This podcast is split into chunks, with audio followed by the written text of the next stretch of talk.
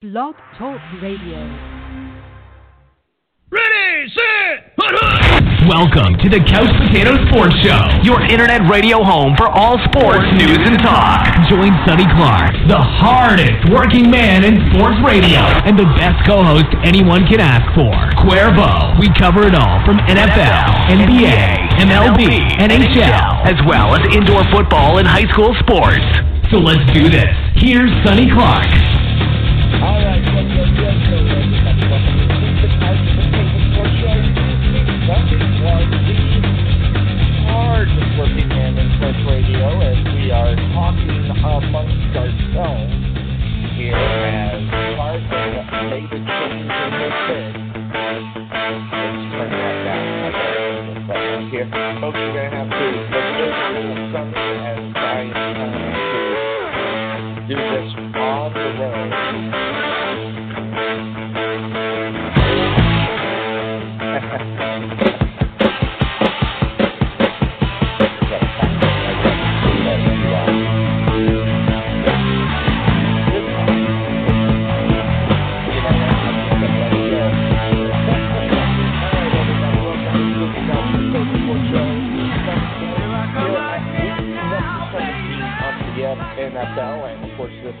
being said, and it's our Sunday morning tradition continues on here into this week number 17 of the NFL. It's been an interesting week as far as some of the news that has been coming out of the NFL. And it's been interesting because we don't necessarily know about some teams as far as their starters. How long will they play? Will they play? Uh, how all that works uh, Dallas Cowboy fans right here in my area with the folks that folks that are listening in on the show. Uh, yeah, the the situation in reality, the Dallas Cowboys don't need to win. Um, they are planted in their position within the uh, uh, playoffs. Now the question is, is who will they play? Will they play Philadelphia? Will they play Minnesota? As of right now, it is Minnesota, but that whole situation could completely turn based upon that game as Minnesota uh, is in action against the Chicago Bears. Uh, the, the, uh, it's in the early uh, games, yeah, the early games. And that game has a lot riding on it as well because the Chicago Bears, basically, if they get the victory in that game and somehow the miracle of the uh, San Francisco 49ers somehow beating the Rams, if the Bears win, the Rams lose, the Bears get that first round bye. And that's kind of important, especially for the Chicago Bears moving into there to make sure that they're completely healthy, make sure that the newly activated uh, Long is ready to play on Sunday. So all that is huge going into this week. So um, all games are today, they are on Sunday. So that having been said, of course, that's the name of this show. We're going to cover them all. We're also going to be on tomorrow at 2 o'clock in the afternoon if I can figure out how to kick my boss in the behind to make sure that I could be there for that. But I'll probably uh, do that because we got the Sunday uh, uh, splat going on. And right now there are a lot of rumors out there, and Todd Bowles is right up on top of it. Todd Bowles is rumored to be fired by the Jets. Question is, will it be after the game or will it be on uh, Black Monday? And that's going to be the big question in reality for the Jets. This was no great big surprise to me in reality because I called for him to go to a different team in the first place. Instead, what he did is he saw um, well, let's just say he had illusions of grandeur. And those illusions of grandeur put him in the situation. Instead of taking the Buffalo Bills job, he went ahead and he took the New York Jets job, which was a job that he shouldn't have taken in the first place. But that having been said, of course, that's the name of the show. Let's bring on the co-host of this fine program. It's Cuervo on a Sunday morning. It is NFL week number 17, and boy, oh boy, I know you're geared for this week as well right now there, Cuervo. Oh, you already know, Sonny. I've got the the Bears. Uh, I don't. I'm not wearing a jersey just yet, but I've got my comfortable long john style long sleeve shirt on, ready to represent. But um, yeah, it's week 17, Sonny. This is it. This is the final week uh, for for everybody that that you know is a, is a fan of whatever team. Uh, after after today, most teams will no longer be part of the season, so it's your last chance to cheer for your team, and, and you look forward to next year or you look forward to next week. I bet you you're a San Francisco 49er fan this week. I have to be. I absolutely have to be. Well, you know, it, it helps. It helps when uh, you know main players for for the other team uh, are sitting out too. And I don't want to give too much information away because we'll get to the game later. But uh, you know, it, it definitely does help out. So. It definitely does, and you're right. There's going to be a lot of sitting going on in this games because there's not as that game in San Francisco, San Francisco means nothing except for the Bears. So uh, we'll talk about that one when we get into that as well as what's going on. Uh, so rumors right now, Todd Bowles going to be fired from the New York Jets. I'm sure this is no great yep. big surprise to you. Uh, you know, honestly, um, it surprises me a little bit. And when I say a little bit, I mean like, you know, as close as you can get your fingers to not touching each other. You know what I mean? It's like that's how close. That's how you know surprised I am, or or surprised that that this is happening. Just the fact that I really thought that they uh, they believed in Todd Bowles and they were going to give him more opportunity. So, not that it's a bad thing that they're going to be looking in a different direction after tomorrow, but uh, but I, I I was under the impression that the Jets had a little bit more confidence in Todd Bowles and they were going to give him even even one more year, but that's not the case. He's going to be gone. Now, really, what it comes down to is what direction do the Jets go from here? Who do they look at? What direction do they look? Todd Bowles going to be coaching Arizona next year, Cuervo. I, you know, and, and the main reason why is we're hearing a lot of rumors that coming out of Arizona that that whole thing's going down. If that goes down, there there is absolutely no reason why not to get Todd Bowles on an airplane, get him back to Arizona, and lead this team. I'm not saying that. I'm not saying Todd Bowles is a good coach. I'm just going to take a step on that and let everybody know that I don't believe he's a great coach. Um, that having uh-huh. been said, Arizona though, Arizona loves this guy and Arizona is known to make bad decisions, and they always do. Um, whether you know what's going on, and I'm not necessarily saying it's a bad decision to bring up Todd Bowles and bring him back to Arizona, uh, but it's not a great one uh, ma- mainly because uh-huh. of his track record of what he's already done in New York. But that having been said, that is New York. It's a different monster out there, Cuervo, than Arizona. It's the perfect place. Like I said, Buffalo was the best place for him to go because he wasn't going to be under that microscope. Now, he goes back to Arizona. He's not going to be underneath a microscope, and he's going to have an opportunity to win with a young quarterback. But that's the thing. That's the same thing that's happening in New York. So the question will be: Is will he be able to turn Rosen and get him ready uh, to go into his second year without having the sophomore slump? That's the biggest question regarding Todd Bowles heading back to Arizona. Yeah, and, and you know, here's the thing though: Todd Bowles is not an offensive guy, so he's going to need some help trying to develop a Josh Rosen if if he decides to take the Arizona job. You know, and, and I know I know what you're going to say is that he should have been there already. He should have already been working on developing Josh Rosen, and and you know we can argue that to the cows come home, Sonny. But the fact is, he didn't. You know, he he he didn't take the job. He possibly could next. You know, starting next season. Uh, but um, Todd Bowles is just not. He's not an offensive guy. So he's going to need to bring somebody in that is a, a, a quarterback whisperer, quarterback guru, whatever term you want to use, to really help out with developing Josh Rosen because Bowles can't do it by himself.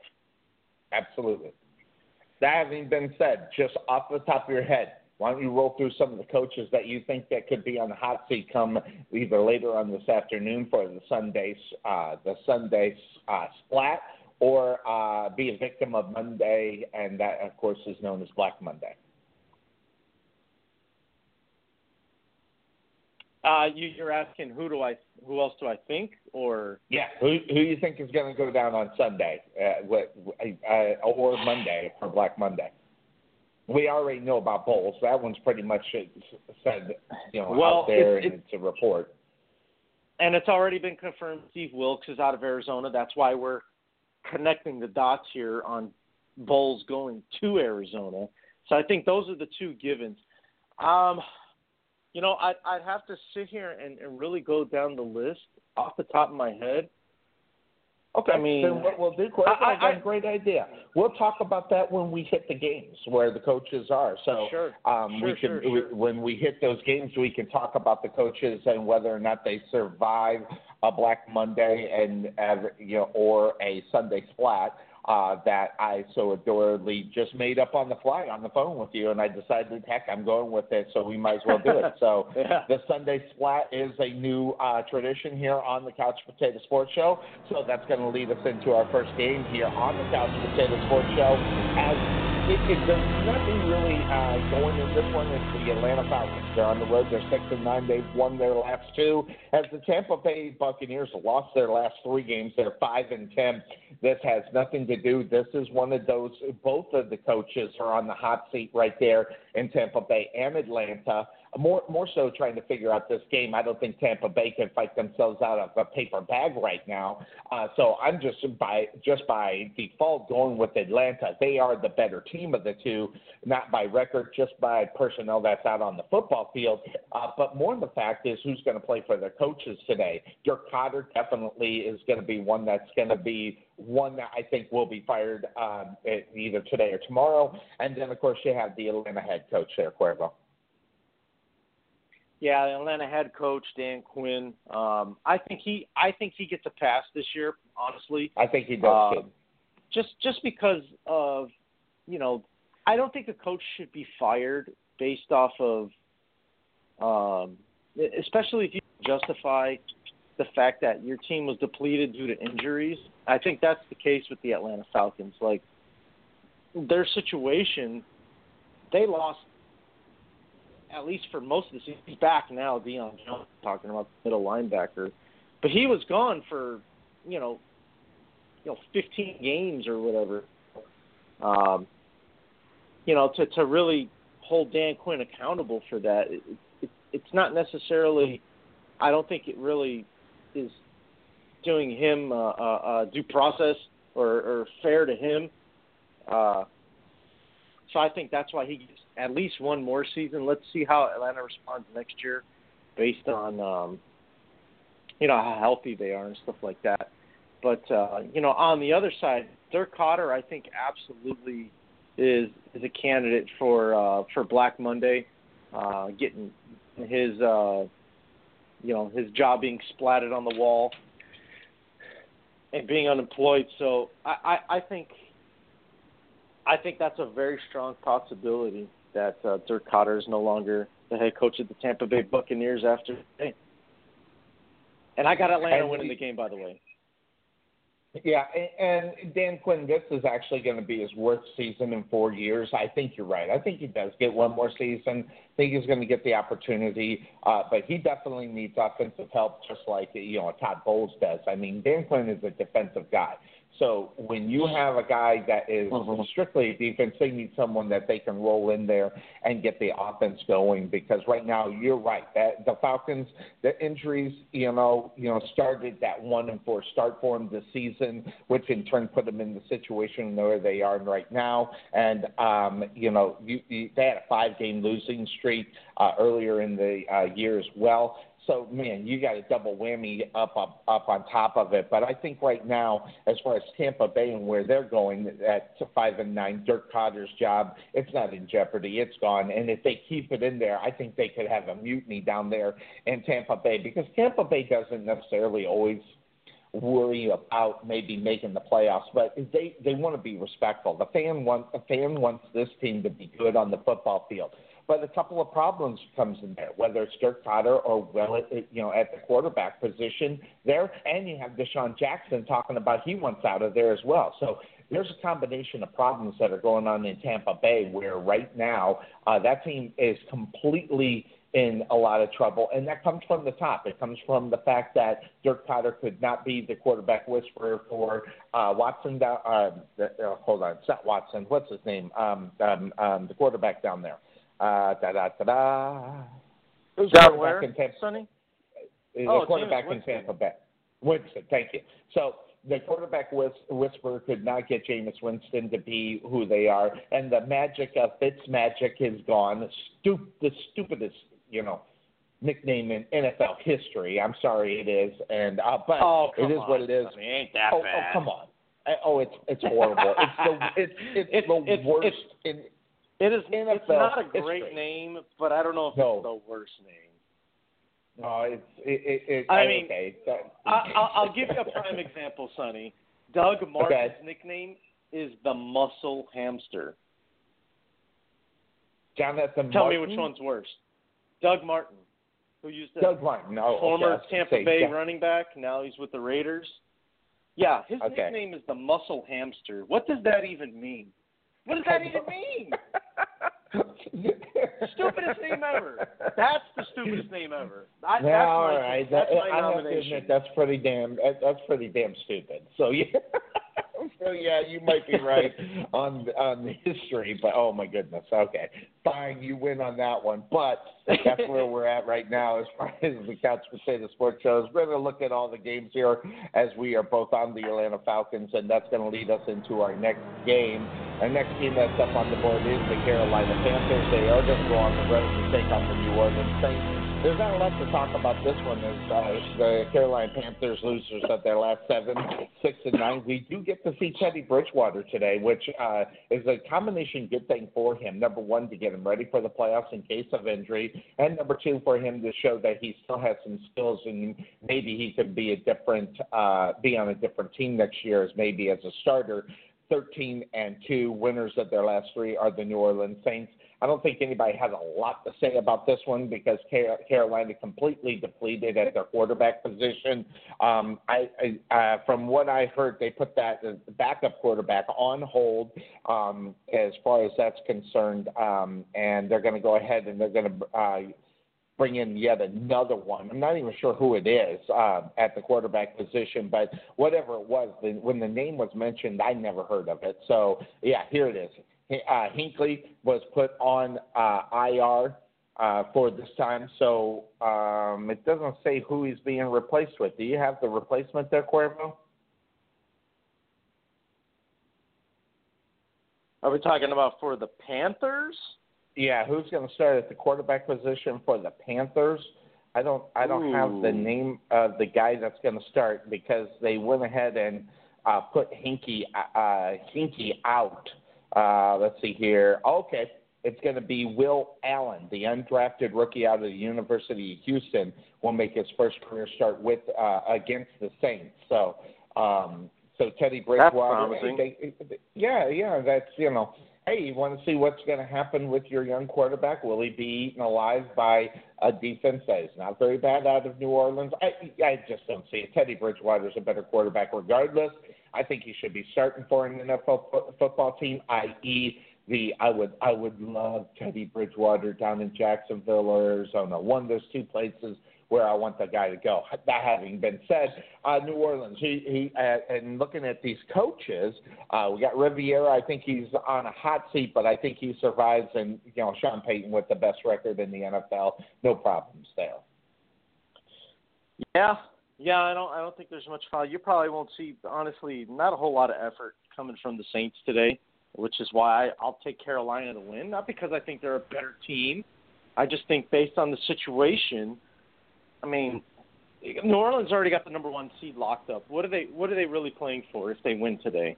You know, may, Okay. maybe momentum, but don't forget, you know, that that bye week. It's great to have, uh, but um, but you got to make sure that you're ready to go because we've seen bye bye week teams year in and year out just fall on their face. And I don't think that's going to be the case with the with the Saints. Uh, I think they're a better they're better than that. Um, but I I think they're just going to have to be very careful in their preparation for whoever they draw in their first game. So you're on Carolina, even though New Orleans is at home. even though New Orleans is at home, uh, I don't look. It, it, the, honestly, it wouldn't surprise me if the Saints treat this game like a preseason game. All right, you, you get the guys in for the first half based on the score, based on the situation. Yes. Uh, you you see them start to scale down some and uh, get some other guys in get some reps in, whatever. Um, so that that's how I could that's how I kind of see this game playing out today. Um, just because traditionally, traditionally that's how Sean Payton uh, operates. You know, in, in, in, I don't think they've ever had the number one seed, but actually they have. But you know, that that's what I see him doing is just kind of just being real conservative. You don't want to lose anybody. You know, that that's that's the worst thing you want to happen. Uh, so I don't think Sean Payton's going to really take any chances. So that's why I like the Panthers to win. How's Rivera's job? Um, that's a tough one, Sonny. Um, I mean, I, you know, I, I, you know, personally, with the roots that that I have to Ron Rivera, I don't want to see Chico get fired, but uh, but I think I think his gambles uh, through, throughout his time in Carolina have have you know made him look really good. And then, for example, you know this year going for two in that one game, uh, yes. and then missing it, losing that game. That that's I think that's what's going to seal his fate in reality. So, um, that man, Sonny, I, I right now I'm to say no that he that he doesn't get fired uh, but it just it, it it would be one of those that wouldn't surprise me type deals if if it happens. Yeah, I think he's going to get one more year. I you know. Yeah, it's it's hard to let a guy go that has done a lot for the uh, for the franchise, and that's I think that's where they end up at. So it you know that's why I think he hangs around for yet another year in Carolina. So I mean, they were in Super Bowl just three years ago. Yeah, that's true. All right, so that's going to leave us to the next game that keeps us right here with our locals, the Dallas Cowboys. They are nine and six. They're winners last week. Uh, the Giants uh, have lost two in a row. They're five and ten, but they've actually, as much as I hate to admit it, they've actually been playing better football. Um, needless to say, you know, no one's worried about the New York Giants. Uh, more so, except their coaching. That that's going to be fine. They're going to get that. And Jason Garrett uh, Jason Garrett, like I said, he, you know, he's got that stock and chapstick in all flavors, so he can kiss Jerry's ass to keep his job for yet another year. Uh, making the playoffs is probably the seal of the deal for that to happen. And you know, it, it's really amazing when you take a look at the Dallas Cowboys. They're in the situation where it don't matter if they win or lose either um, Jason Garrett comes out and says all the starters are going to start. But I'm going to tell you that he, you want to talk about a guy that if they get put in a position where nothing is going to be good for him, Jason Garrett is not going to play all of his starters in this whole game, even though he says uh, he, he'll come back up on his word in a heartbeat.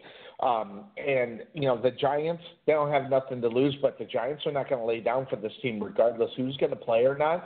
Um, that, that's why when I look at this game, you know, I question whether or not you know the Dallas Cowboys can win this game, uh, mainly because of not want. I think the Dallas Cowboys need this game, and I'll tell you the reason why.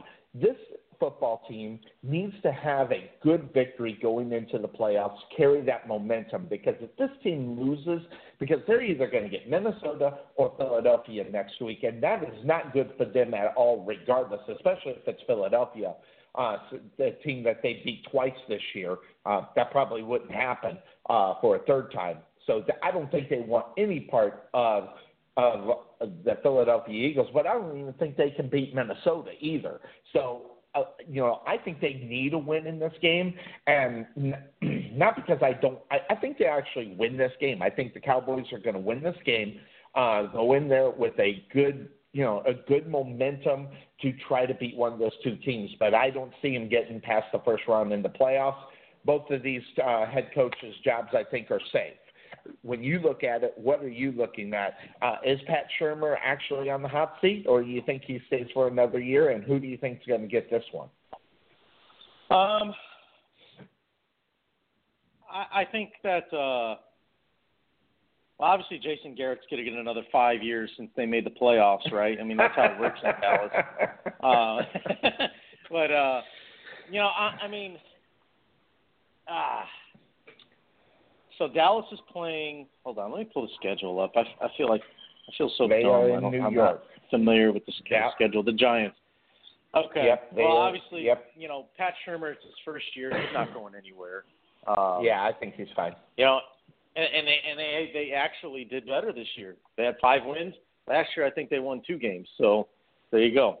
Um, so they they actually improved. Um, but I tell you what, though, I think the Giants are going to win this game, and I'm going to tell you why. Because it's typical. And, and, uh, you know, the Cowboy. Nation is going to hate me again, Sonny. It's it's a love hate thing with me and Cowboy Nation. But this this is this is this right here, Sonny, is the, the typical example of Dallas Cowboy football. They're going to sit on this game because in their minds they're like, look, hey, we won the division, we got in the playoffs, hey, we're going to the Super Bowl, baby, Dallas yeah, Cowboys. it's Super right? Bowl or nothing. typical Dallas Cowboys. They're going to sit on this game and they're going to they're going to they're going to go into the playoffs with with uh, with no momentum, and they're going to be one and done. You watch.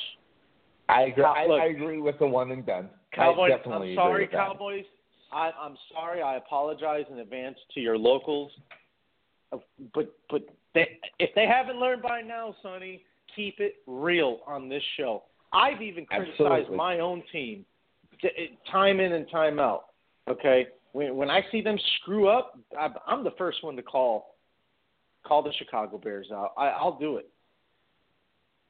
But this right here, this right here, we're talking about the Dallas Cowboys. This is typical Dallas Cowboys, right? They're nine and six, right? They go ten and six. In their minds, it doesn't benefit them. They've already Yep. locked up the division. We're the Dallas Cowboys. You know, we're we're going to get our ticket punched to the NFC Championship because we're the Dallas Cowboys. Eh-eh. This isn't the '90s anymore. Wake up, Jerry. All right, this is what they fail to understand.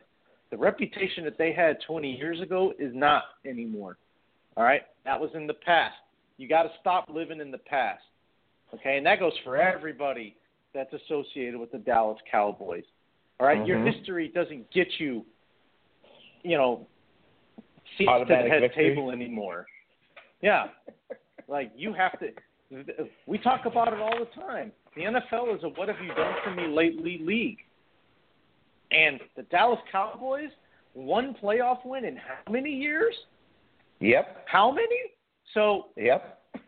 It's not I mean- this year either. Yeah. So I mean, they have to wake up and understand this isn't 1993 anymore. Emmitt Smith, you're not going to find him on the active roster today. Troy Aikman's not there either. He's in the booth. Okay? So it's time to wake up and stop living in your past. Stop living in the history of the Dallas Cowboys. That that that doesn't get you anywhere anymore. All right? You want to talk about history? Chicago Bears have the most Hall of Famers in the NFL. Just throwing that out there. But anyway, Just that's, to that's not what this is that about. out there, too. That's not what this is about, okay? No, honestly though, I'm I'm afraid. I am afraid for the Cowboy fans. I really, I am afraid for you guys. Now, if they go in there and they light the Giants up, good for you.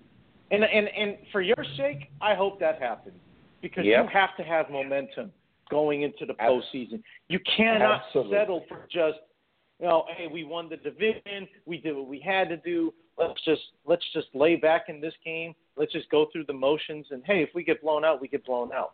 Wrong answer. Every Right. time a team Especially does that going Cowboys. into the playoffs, what happens to them, Sonny? Every time a team Yep. does that, what happens to them They lay an egg. in the playoffs? Yep. And then they're going They home let- wondering why. They're going home wondering why that happened. Well, interestingly Week 17. enough, that if you think, well, week 17 last year, the Dallas Cowboys uh, finished last season uh, with a victory against who? Uh, the Philadelphia Eagles, who what? Had already clinched the division. So you know, it, it, this is this is nothing new in reality when you think about what could end up happening here. And not only that, the Philadelphia Eagles need this game. So you know, it, it, parts of me are, are I, I mark that. Take the step back. The, the Giants don't need this game, so it's a little bit different. Um, the Cowboys needed it just to be somewhat respectful, um, but here we go into this where the Giants are not even, you know, they don't have anybody in, in reality. Uh, Odell Beckham, you know, I don't know he, I don't think he's even playing. There's no need, and if he did, he'd be stupid. So he, if he plays this game, he puts himself in jeopardy not to be 100% come next season. So if I'm Odell Beckham Jr., there's absolutely no reason why I should be out on the football field. I don't know what his his situation is there. But that having been said, when Dallas did get the victory against Philadelphia, who, by the way, went and won the Super Bowl, um, the Cowboys, if they lose this game, they'll finish with the nine and seven. And that having been said, uh, it, that's the same record that they had last year. So I don't know. Do you want the momentum with the ten and six, or does it matter that you're nine and seven? I think the mentality of the Dallas Cowboys is that they don't care, but I just think they're a better football team regardless uh, than the New York Giants. Now, if they let this game slip away in the fourth quarter because they're not starting start or playing starters and things like that, that wouldn't surprise me. But I'm actually going to pick the Dallas Cowboys to win this game because they need that momentum. And if Jason Garrett backs off of these star, uh, starters and starts pulling them before halftime, I think that would be the biggest mistake for the Dallas Cowboys to go into this uh, go into this playoffs. Now, Remember and it's going to happen. And, and, and that's it's going to happen, Sonny. I'm telling you. That's what that's what they do. You know, and some. But this season's a little bit different. They've been kind of getting away from what they always do.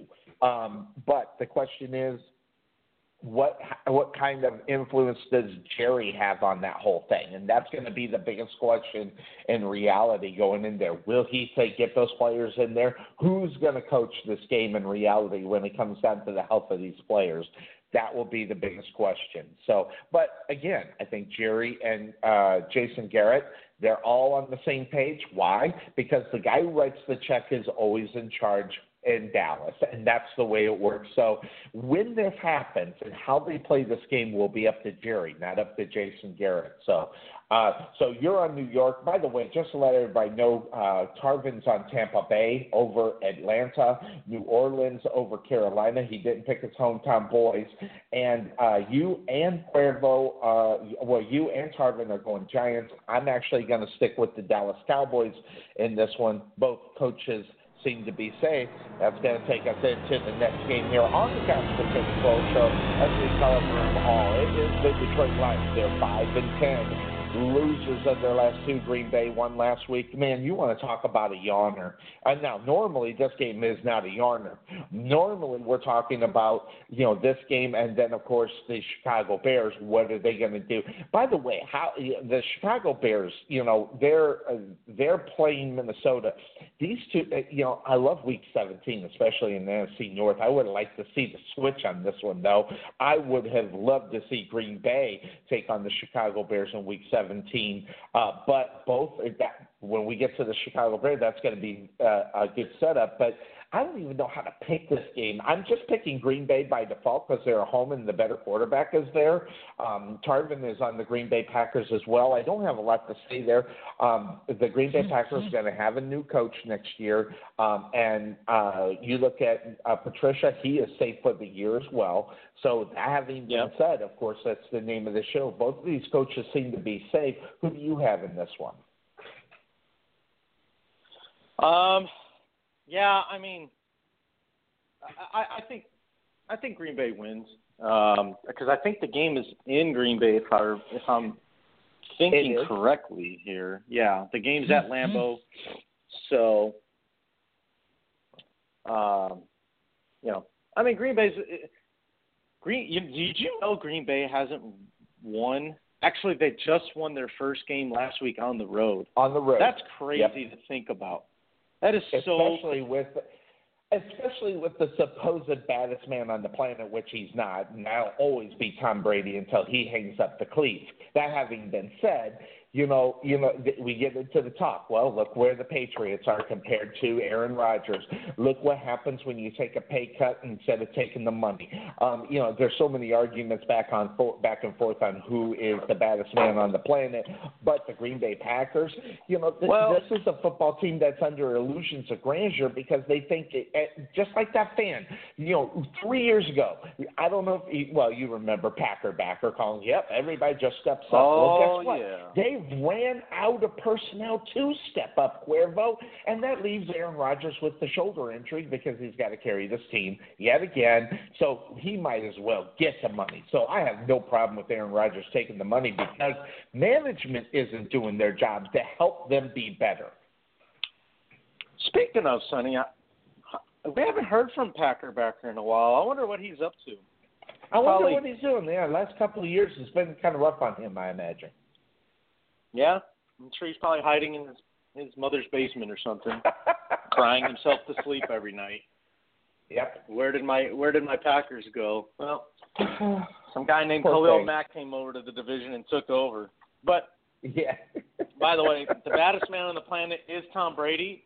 Uh, Absolutely. but he'll be passing he'll be passing that that crown, that title over to a certain Mitch Trubisky here in the next few years. But look, I, I, Ah. I'm sorry, I digress, honey. I'm sorry, I digress. I digress. I was going to say I'm going to have to refer you to I'm going to have to refer you to a rehab in in California because oh, I I cannot believe you just made that statement um, as far as that's concerned. But you know that you know that's, that's you know it's just kind of the way we roll here on the What Couch can I say? Sports Show. But What can I say? I'm I, addicted I, to can the say Chicago. Bears. I have an addiction. I, I don't think I so. have an addiction.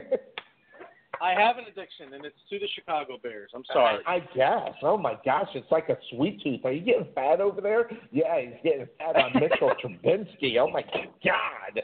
You know, you know. I, but but here's one thing. Here you go. You know, it, they made the playoffs. They're in good shape. They wrapped up the NFC North. I can understand. You know where you're where you you're right, but the the fact that you just stated that Mitchell Trubisky is going to be the baddest man on the planet. The Stephen. I mean, that, that, that's uh, Nobody asked for your opinion, Steve. Nobody asked for your Well, opinion, Stephen A.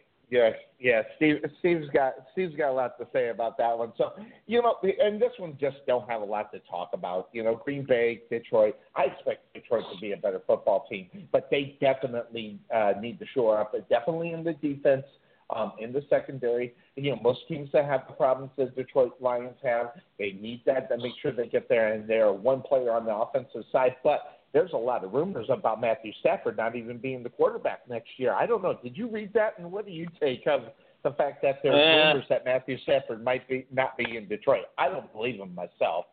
I, I, I, I don't believe it either, and I think if the Detroit Lions were to move in a different direction from from uh, Matthew Stafford, I think it'd be I think it'd be a mistake.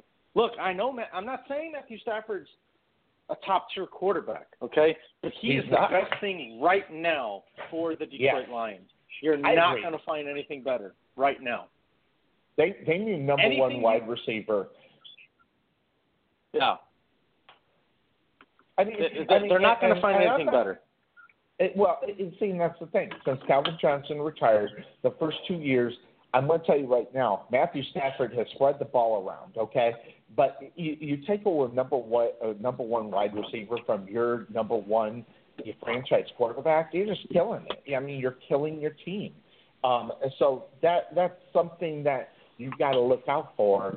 You know, when you are Matt Patricia, I mean, you got an attitude problem with your guy. Okay, you better fix that really quick because it'll it's going to be a long, long season in reality in order to get you set and ready to go because he's got to be your quarterback. You there's no other franchise quarterback that the, the Detroit Lions are going to get unless they pull it out of the draft, and they can't afford that either. So you might as well settle in for the next couple of years. I'd say three years with Matthew Stafford at the quarterback position in Detroit. So you better get him some weapons so he can utilize the arm because that guy's got probably the, the strongest arm in the NFL. And he is underrated, but he's underrated because he doesn't have the talent around him to get the job done. But I will also say sometimes this guy doesn't make the right decisions. All we got to do is go back a couple of years where he's, you know, leaning on Calvin Johnson, but not utilizing his tight end position. And we've talked about that on this show. This is a guy that refuses to throw the ball to the tight end for some reason, especially in the red zone. And when you talk about tight ends that are the best that have ever played the game. What do they do? They utilize that guy in the in the red zone. They utilize him, you know, in the end zone when they are in the red zone. So there's something wrong with Matthew Stafford on trying to find a tight end because I, I don't know the stat. I don't know, even know how to go looking for it. But I'm going to tell you right now, you take away this year, you go past the, from back years on. The, this guy does not throw touchdowns to to tight ends. I would say he's got less than five in five years before this season to a tight end. That's just the way this guy plays. Mhm. Yeah. Well, I mean, here's the thing. I I, I kind of understand why though. Um, Matthew Stafford, his arm talent is too good to waste, and I think that's why you see him in an offense where they love to throw the deep ball because they can't they can get away with it. I mean, they have Matthew Stafford, one of the strongest arms in the game. Yeah. So that's the style of offense they've been using is to to utilize that that arm strength of Matthew Stafford. Here's the thing though, when they had Calvin Johnson, when they had Golden Tate, you could get away with it. When your number one receiver is Marvin Jones, who's in and out of the Yeah. lineup, Kenny Golladay, And I love this who's still guy. developing. Yeah, uh, a Golladay who's in, who's who's still learning and developing as a wide receiver. You can no longer do those things. You have to get you have to get shorter in the passing game, all right, and utilize your tight ends. Okay, and and, and you know, like we said, you know, the best thing for Eric Ebron was for him to leave and go to a team like the Indianapolis Colts. Look what he's done for them. Uh, and I'm sure the Detroit Lions are kicking themselves in the head, saying, "How could we let such a talent go to waste Absolutely. because of our quarterback? You know, because of our quarterback who doesn't utilize tight ends in the red zone because he was so dependent on Calvin Johnson. And now he's probably he's probably going to be a Pro Bowl tight end as an Indianapolis Colt. So, Yep. um, you know, that that's the difference that a quarterback can make for a guy. Um, but yeah, I mean, I, again, I, I think Matthew Stafford not being the quarterback of the Detroit Lions anymore is really going to set them back a lot farther than people realize. I agree. That's why they can't afford to do it. And if they do it, they've lost their mind. And, but and, then I mean, again, besides, they they've locked him. Haven't they locked him up financially? Yeah, Did, didn't he they just did. get an they extension? locked him up. Yes, four year four year extension. Uh, but that was before Patricia walked in the door, so I don't know what kind of Yeah, relationship you know- they got and things like that. But that that kind of relationship, you better figure it out.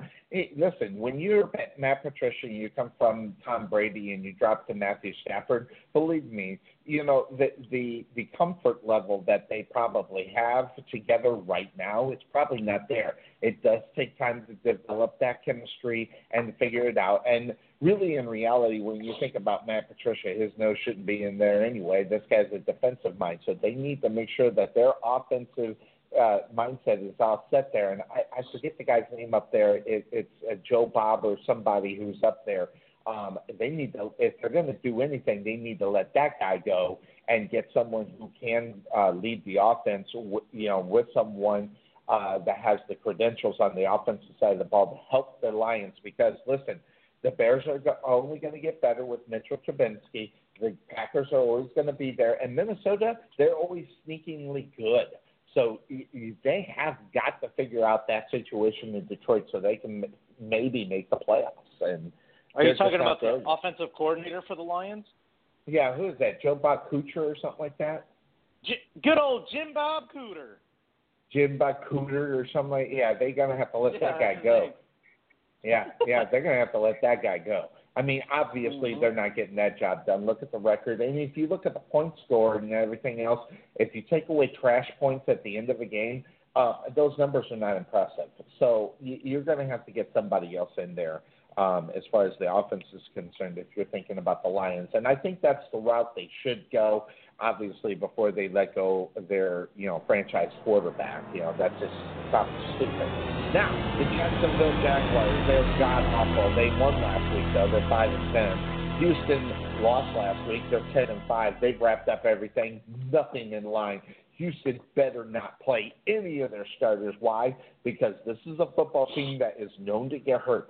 So J.J. Watts, uh, the other guy on the other side, a couple of guys on the defensive secondary better not even suit up. Uh, because the Houston Texans need to go into this op or into this playoffs, the extra season with being healthy. And if you have J.J. Watts out on the football field, they're just asking for an injury to happen. Uh, Jacksonville might even just do it just because they can.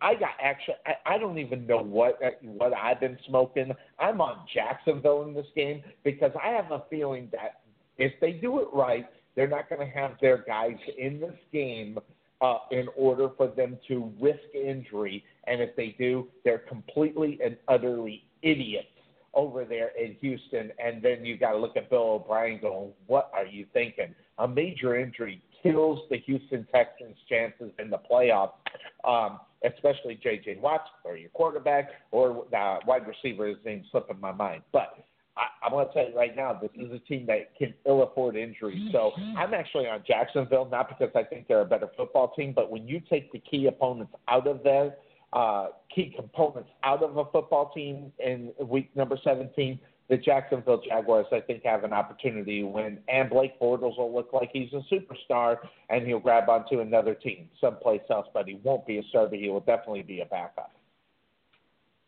Yeah, so DeAndre Hopkins is the receiver that you were thinking of, Sonny, down there. That is who I was thinking of. Yes, sir. Phenomenal talent. I, I think he's the best receiver in the game today. Yeah, I said it. I think he's the ah, you best receiver in the game. Wow. Look, as much as I like Odell Beckham and, and Julio and Antonio Brown and all those guys, I, I, I like consistency from my receiver, and I think I think we can be honest with ourselves here. DeAndre Hopkins has been the most consistent receiver in the NFL this year. All right, when and you want to talk, when you talk about team that's in the playoffs because when you talk Odell and Julio Jones, guess where they're not in the playoffs. They're not. Yeah, they're not in the playoffs exactly. So, uh, you know, and and they have they have the youngest quarterback. He has the youngest quarterback, the most exciting quarterback. Uh, Absolutely. so, you know, with that with that all being said, I mean, I I, I honestly think that right now, when you look at the receivers, the top receivers in the game, I, I, I honestly don't think that anybody is above DeAndre Hopkins. I mean, he's just playing outstanding football right now. Um, Yep. So, and, and he's not my favorite. I'm not saying he's my favorite receiver, but I think he's the best. I agree. I, I think I think I think you, you think about that. Well, you know, well, Antonio Brown is in the playoffs, and the Steelers are going to make it. Think about that. But um, but he's hurt. Well, don't they have uh, have so to that's win a big today? question. And They have to uh, win I think today, they I think. yeah they have to win today. You're right. So uh, Because that's where we are right there Pittsburgh. behind them. Baltimore is chewing it up, and you want to talk about getting hot at the right time? Look at Seattle. Look what they're doing. Hey, listen, I called that four weeks ago. I told everybody to look out. Did I not say on this show Yeah. that the Seattle Seahawks four weeks ago were not only going to make the playoffs, but they were going to make a. They were going to try to see if they could get a first week bye. Now they're not going to get the first week bye. That's not going to happen. But damn, they are playing good football right now. And right now, I think- is this is the time to get hot, and I think they're going to surprise. The, I think they're going to surprise teams in the NFL in the playoffs I- this year. I really do. Yeah, I think we noticed the end of October going into November, Sonny, because the big thing that I that I saw in the Seattle Seahawks, the biggest change was the play of the offensive line. Once Absolutely. I saw that Russell Wilson was getting protection, that's when I knew. I said, you know, Seattle's Seattle's taking off, and Yep. and, and this could this could be scary because you're talking about a team with, you know, that that was just in two Super Bowls less than five years ago. Within the past five years, they they were And that defense won a hasn't Super- lost this. Listen, they may not have the name, but that defense is one of the best in the NFL. I forget where their rankings are, but they're top ten in every in, in every ranking on the defensive side of the ball that will get you into the playoffs. Period. So that that's Amazing. that's what that's what I think is just you know I think uh you know you, you've got a good point Sonny because it's a playoff team that has experience and a team with experience over over a team with a better record will win 9 times out of 10. Okay, there's always that chance that you know Seattle runs into the Rams or something, who's who's got less experience, but they're probably more talented. Let's be honest. Yeah. Um, and they could they could you know potentially beat Seattle for the third time. I mean, they swept them in the regular season, right? Yeah, they thumped so them what's bad. who's the, you know? So I mean, you know, beating them a third time should be no problem, right? Well, Should that doesn't be. always happen that way. So shouldn't be. Keyword shouldn't. Uh, Houston but, or you know, Jacksonville? I still like Houston. Okay. All right. So I'm the only one on the Jag side. That, you know, resting players. I'm a, I, I'm either going to have a great week or a horrible week, but it is what it is. So you know, uh, getting all squared away. That's going to lead us into our next game, folks. We realize we're not spending a lot of time on them because we got all the games on the NFL this week to cover. So that having been said, that takes us to the Miami Yeah, Dolphins no and Monday the night Yeah, yeah, no Monday night game. That takes us to the Miami Dolphins and the Buffalo Bills. The Miami Dolphins, they are 7 8, losers of their last two, which put them out of playoff contentions. Buffalo Bills have been out for a long time. They're 5 and 10. Uh, someone's got to win the game. I think Miami's just a better football team. I don't know what we're going to get, though, so it's hard for me to pick the Miami Dolphins in this game, except for the fact that Ryan Tannehill has got a lot to play for. He is playing for his NFL starting career uh, in this game. I said it last year. The, the best thing that happened to Ryan Tannehill is, is that he got injured and he could be the starting quarterback of this Miami football team come midseason. Guess what? That's exactly what happened. Uh, so that good things happens for him. Now he's got to prove it out on the football field, um, and I think they just have the better team. I, I don't know how many people are going to play 100% in this game. I'm just going to take a flyer on this one and go who's the better quarterback, and it is Ryan Tannehill, even though they got that young stud up there in Buffalo right now. Um, I think Buffalo, you know, losers last week, the way they lost that game wasn't cool either. Uh, so I'm going to just go on it. It's week 17. It's in division game. I'm just going to go ahead and take the winger on it, the better record, um, and they lost their last two. I'm just going to head up on Miami in this one. Yeah, I, I like Miami too, Sonny. Um, I think that uh, you know, it, it's and the reason I like Miami is because you know I think they're the better team, but I think it's it's it's an emotional day for the Buffalo Bills as an organization. I agree. Um, you know, reason is because you know I mean there's there's that possibility that um, Sean McDermott is is not there next year. Do I do I actually think that's the case? Mm, probably not. I think I think he's safe. Uh, but, there's light um, at the end of the tunnel for him. I mean, look at Buffalo this year. We have talked a lot about the Buffalo Bills this year, which, let's be honest, Cuervo, we never talked about the Buffalo Bills in reality, except for a couple of years ago when their defense was amazing, Right. and that's when Todd Bowles should have took that job instead of the Jets. Take away from that, we don't talk about the Buffalo Bills.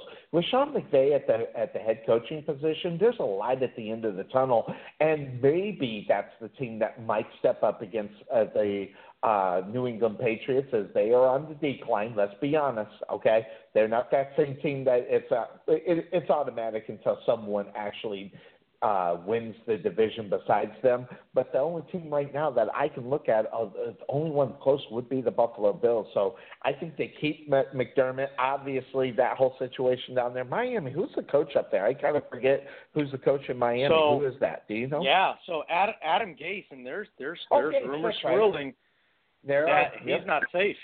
There's rumors swirling he's he not either. safe.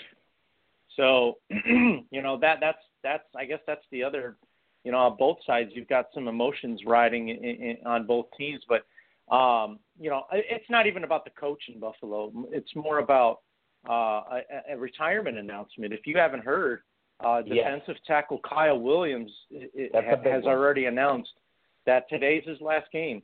And, and look, when Buffalo just a few years ago, when Buffalo's defense was a top five defense, Kyle He Williams was the man. was Oh yeah, one of the one of the anchors of that defense. Okay, absolutely. uh, for those who don't really know the background of the Buffalo Bills in the past couple of years, uh, Kyle Williams was a vital piece of that of that defensive line uh, in Buffalo. So, um, you know, he's he's going to be missed a lot up there. I agree. Uh, you know, Buffalo Bills fans and, and the organization, his teammates. You know, it, it's it's an emotional day. So I don't know if that's going to be something that that really affects their gameplay today, or maybe they play some inspired football and they and they turn around and they and they make a, you know, they win a game for him. Let him let him go out a winner. Uh, might not be a Super Bowl winner, but you know, you win your last game of your career. There's nothing wrong with that. So, um, something to look forward to, I guess, right?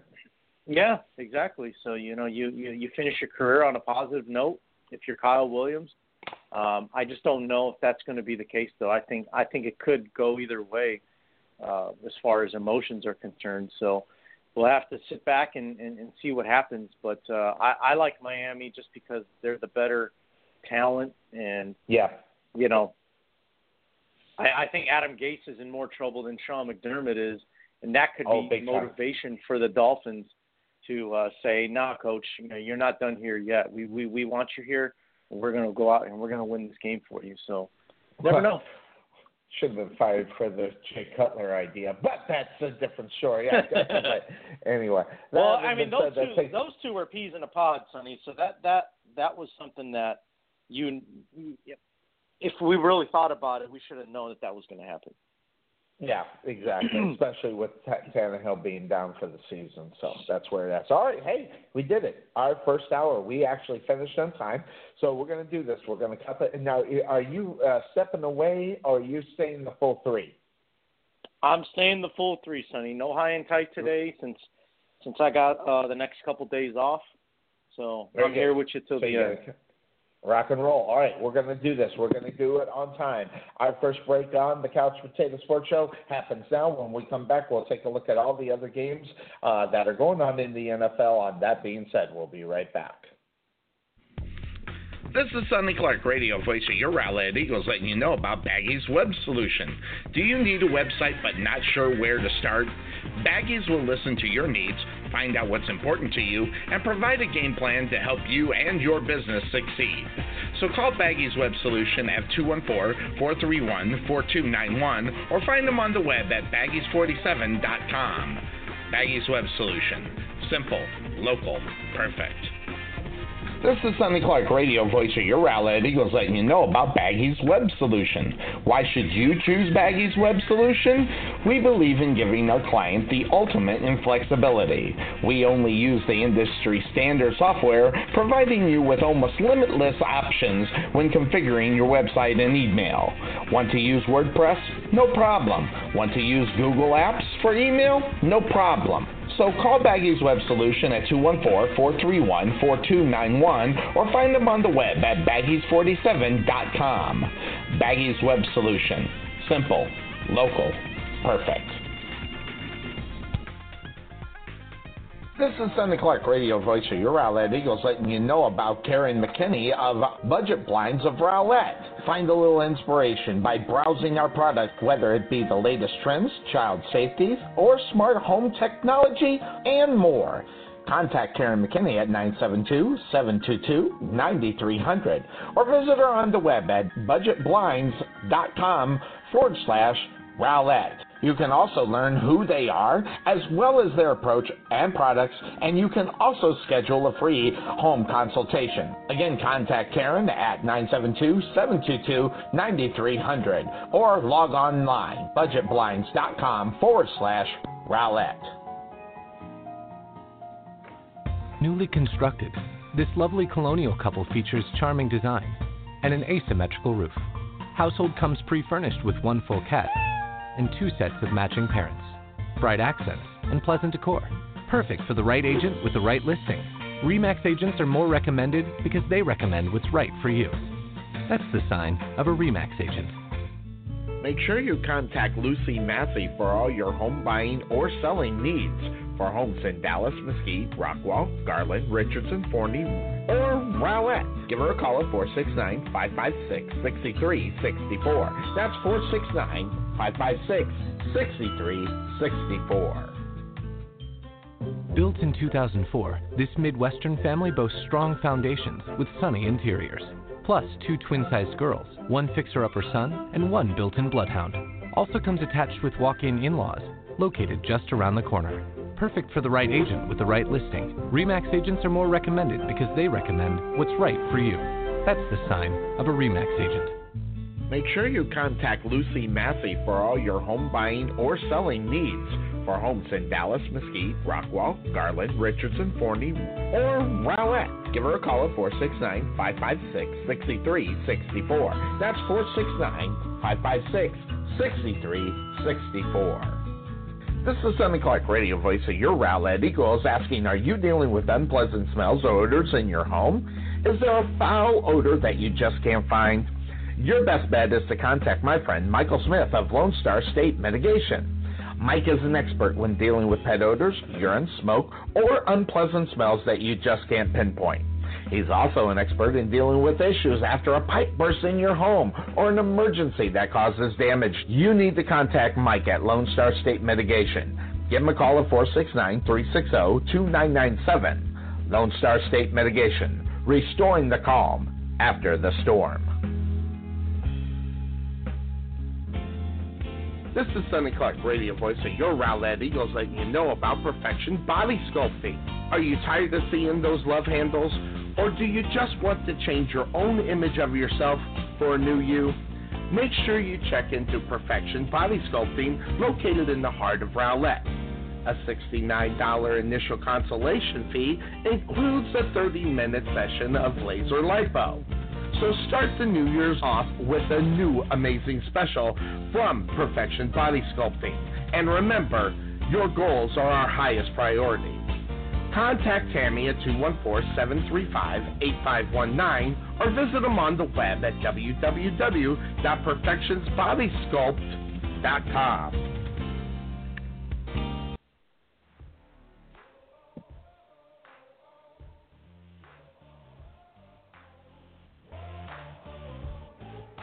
All right, we are back here on the Couch Potato Sports Show. It is me, Sonny Clark, the hardest working man in sports radio, as we are here on week number 17 of the NFL. It is that being said, our Sunday morning tradition continues on as we are set and we are looking at all the games here on a Sunday morning. Also, don't forget a special show as we will look at the Sunday splat and the Black Monday casualties that happened uh, tomorrow as well as what happens here tonight uh, as we are looking uh, at new beginnings for new coaches and new teams and things of that sort. It should be interesting to see where that ends up going. Who's the first one that gets their neck up on the uh, plank there for the uh, for the guillotine. So that's the biggest question in reality. But that's where we are. It is week number 17. They're going to go right into our next game here on the Couch Potato Sports Show, and we're covering all as we always do. And this one's going to be an interesting one. Not. The New York, uh, New York Jets, losers of their last two New England Patriots. I don't even want to spend a lot of time on this one because the Jets are so bad and they're going to make that uh, coaching change. I don't know if there's a coaching change that's going to happen in New England. It's not going to be because it's going to be Black Monday. It'll be because Bill Belichick check, steps to the side if that's what he's supposedly or uh, is rumored to be doing, depending on who you believe. Uh, listen, Bill Belichick doesn't give anybody indication of anything. So that being said, you never know what you're going to get from Bill Belichick at the coaching position. Uh, will he stay? Will he not? But they kept that young gun as the offensive coordinator there, Cuervo, for a reason. Um, but I don't think he's planned on staying for too much longer at an assistant coach slash uh, offensive coordinator because he plans on being that for the next five years.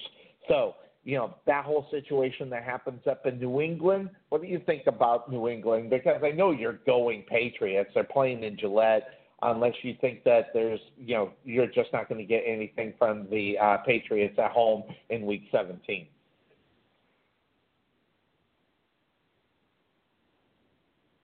Well, I don't think that's going to happen, Sonny. I think I think we know the Patriots too well. Excuse me, but um, you know, they don't they don't lay down even if they're even if they're you know 13 and you know two right now or whatever their record. I don't think they're 13 and two, but you get my point. I mean, hell, they were they they were 15 and 0 and they went out and you know went 16 and 0. So it's not like they're going to sit back on on a on a week 17 game, especially against a terrible Jets team that knows that change is coming starting tomorrow anyways. So I fully expect the Patriots uh, to handle this game with no problems. Really, not much to talk about in my opinion here.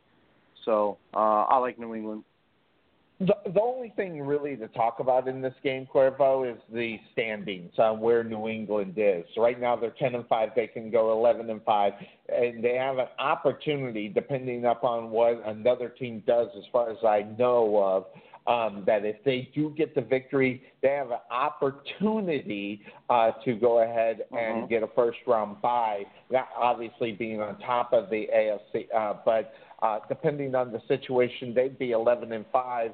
Uh, Mark, uh, so um, if Kansas City and Los Angeles both lose today, which I doubt will end up happening, um, but if, if one of them loses, they have an opportunity to go ahead and uh, get that. And I'm not sure who it was. If I think as if Los Angeles loses, because if I'm not mistaken, Kansas City beat the the Patriots earlier this year on the road. No, the Patriots won that game. It was a Sunday night game. But okay. it was a really good I wonder. I wonder who gets in um, at eleven at, at eleven and five. Um, if New England wins and uh, Kansas City or Los Angeles lose today, um, one of those one of those teams. I don't know. I don't. I just heard there's a chance for the Patriots to make the playoffs, um, but it would have to be because the Kansas City Chiefs or the Chargers lose. I'm not sure which one it is, but I heard that there's slim pickings for that. So that, that listen, the Patriots have something to play for because I'll tell you right now, a bye the bye makes the Patriots more dangerous, in my opinion, because you give uh, Bill Belichick two weeks to figure out who he's going to play. That, you're you're in a lot of trouble. That is never good for any football team after the the Patriots come off a bye. The only difference in that one would be it's going to be one of two teams. So uh, you got to look at it that way. But still, coming off a bye, and you know, I, I feel sorry for anybody who would have to face the Patriots off the bye okay. if they got it. All right, so I got I got your scenarios right here for you, Sonny. So good man. Uh, I'll try I knew I could them. depend I'll, on I'll, you. Yeah, I'll read through them as fast as I can because I know we're on the time crunch uh, for for the show. So it, it says right here, Kansas City will clinch the AFC West Division title and home field advantage throughout the playoffs with a with a Chiefs win or a Chiefs tie plus a Chargers loss or a tie, or here's a third scenario: Chargers lose, Patriots lose or tie, and then the Houston Texans uh, lose or tie. Fourth scenario: Chargers lose, New England loses or tie, uh, and Kansas City clinches at least a tie in strength of victory tiebreaker over Houston. Does that wow. make sense? Okay. There you go. So, well, uh, yeah. uh, for a bye, just to get the bye, uh, Kansas City needs the Chargers to lose plus a Patriots loss or tie. That's scenario one. Scenario two is a Chargers loss plus a Houston Texans loss or tie. And then the third scenario is a Chargers loss plus uh, plus Kansas City at least ties in their game, they'll get the strength of victory tiebreaker over Houston. So there's your situation there. Right. so I know that that was a lot to digest at once, but yeah, uh, basically, no if the Chiefs win and the Chargers lose, um, it doesn't it doesn't seem like uh, whatever New England does is going to matter too much and and that makes sense because they're in the same division. So, uh, right. Kansas City just needs to make sure that they beat the Raiders, which shouldn't be too difficult to do, and then they just need the Chargers to lose to uh, Denver. So there, there you go, and I don't see that happening either. But uh, it, it is what it is. So it should be an interesting, uh, interesting week. But now that you say that, Cuervo, and that you've ran through them. Let's head to the NFC side because we got an NFC matchup and an NFC West matchup. of the Arizona uh-huh. Cardinals and the uh, Seattle Seahawks. I'm all over Seattle in this. In reality, because of that situation. So let's uh, read off what you've got as far as the NFC. Do you have the NFC uh, playoff scenario set up right in front of you? What, I what, do. What do those add up to?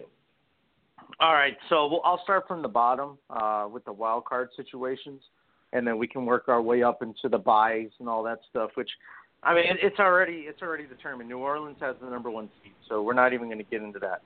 So, uh, you know, as far as uh, the Philadelphia Eagles are concerned, right? Now, that's Yeah. the first team I'll go into. So they will clinch a, a playoff berth as long as they win and uh, Minnesota loses to my Chicago Bears. So that's why Eagles fans are Bears fans today. So shout out Yes. to the Eagles fans. All right. Now Minnesota, Minnesota will clinch a playoff berth uh, if they beat or tie the Bears today, or the Philadelphia Eagles lose or tie. So basically, they don't. Basically, the Eagles cannot win if Minnesota is going to get in. All right, so that's Minnesota's scenario. That's what they need. All right, working our way up to uh, the greatest NFL franchise in the world, the Chicago Bears. They clinch the bye as long as we win and the Rams lose. Now, as I mentioned before, the Rams got some guys that are sitting out uh, due to injury uh, reasons, not not coaching decision, but for actual injuries. So basically, the Bears need to take care of business, and the Rams need to lose to San Francisco. And then last but not least, the Rams uh, will get the bye if, as long as they win, or the Bears lose or tie their game today. So if the Rams win, they get the bye no matter what, just because of record. They have a better Record, record. yeah. So So that, there you that's go. that's And- the it's a pre, it's more cut and dry in the NFC, Sonny. It's not as complex or complicated, um, but um, but that's what's going on in the NFC. Got it. So, and Seattle, uh, in their situation, uh, you know, if they have Arizona. Arizona they don't have a chance. The only thing I think is your prediction. I think may come true. I'm like, uh, and we went. We've gone back, and uh, by the way, I checked this out. Six years we've been talking about Larry Fitzgerald to the New England Patriots because I'm going to tell you right now. After this year, I don't think Larry Fitzgerald wants to end his career on this. Uh, he, he's not necessarily a prideful guy, but I don't think he could let that go. Um, you know, th- this horrible season. I think we see one more season from Larry Fitzgerald, and y- your trade, or maybe not necessarily trade, but the the situation with Larry Fitzgerald being the New England Patriot, I think comes to pass this year, at least for your sake, as far as the prediction is concerned. Well, I mean that would be that would be crazy if that actually did happen. Um, you know, just I, it was just really a theory that I had years ago, and for for it to actually come true a few years later, that would be something. But um, no, I just I just think that he wants to, you know, go out and ch- as a winner, and I mean, what better chance than being in New England? I mean, Yeah. you're talking about being with the arguably the greatest quarterback of all time. I mean, it doesn't that this the scenario doesn't really get a whole lot better than than that. Yep. And he, So- he won't be a number one. That's not the oppor- That's not what Larry does anymore. Which in turn fits exactly what the Patriots want to do. Well, not want. That's just what they do. Um, they don't really have a number one wide receiver on that football team in reality because every uh, the, whoever you think it is is a number two or number three on a different uh, football field uh, football team. So, um, Seattle, Mhm. Arizona. You on there? Uh, you on Seattle? Yes, absolutely. So, you know, uh, with everybody beyond Seattle, as Cuervo had that, just really quick, uh, Tarvin, Tampa Bay, New Orleans, Giants, Green Bay, Houston, Buffalo, New England, and Seattle to this point. Cuervo, Atlanta, Carolina. That's wow. I'm still kind of Giants, Green Bay, Houston, Miami, New England, and Seattle. Um, I'm on Atlanta, New Orleans, Dallas, uh, Green Bay, Jacksonville, Miami, New England, and Seattle. At least up to this point, that's where we are as far as our picks are concerned. So that's going to take us into the next game that we got going on here on the Couch Potato Sports Show, as we're going to cover them all like we always do. By the way, um, we got to figure out times and stuff like that, Cuervo. Uh, but guess what? We're on to your game And you know the, the, the Chicago Bears, you know they don't need the game, but it, what's on the line is a first round bye. That means that means the 49ers have to beat the Rams and the Chicago Bears have to win this game. But with Minnesota having to win this game too, oh, oh, oh, does it ever bring forth a great NFC North matchup in the trenches, a slobber knocker, any other kind of adjective that you want to use here? Because this game is going to be played like it's week number one um, in reality. So there are a lot of things in play here, Cuervo, and one of them is the injury factor. How long do you let the injury factor be a factor in this game if you're the Chicago Bears? Well, I mean, I, will just go ahead and say it. Matt Nagy has already said he's playing to win this game. He's not worried about injuries. He's not going to be over conservative because that's just not who he is. He's right. not a. He's aggressive.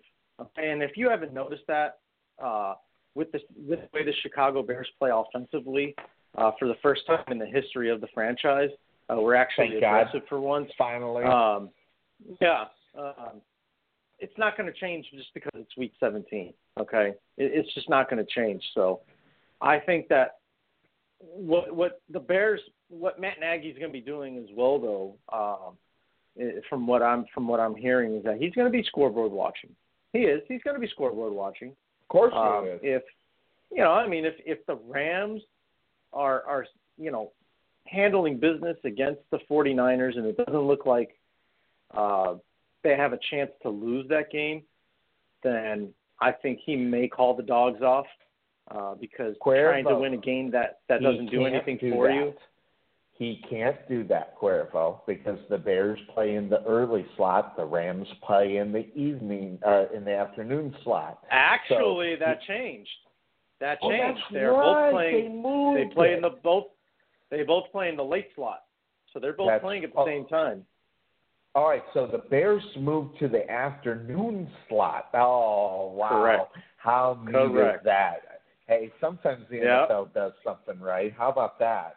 That's awesome. right. um, especially if you're a red zone fanatic like we are. So that this afternoon is going to be awesome uh, over on NFL Red Zone. But uh, looking at this game, you know, Minnesota right now they control their own playoff destiny on Sunday, so they got to beat the Bears in order for them to get in there. The Bears right now, who are almost locked into the number three in the NFC playoffs right now. Um, but again, you know, with the opportunity with the, with a bye, uh, I think the Bears need that because Chris Long's coming back in this game, Cuervo. So a week off after playing, I think that would be really good for Chris Long in reality.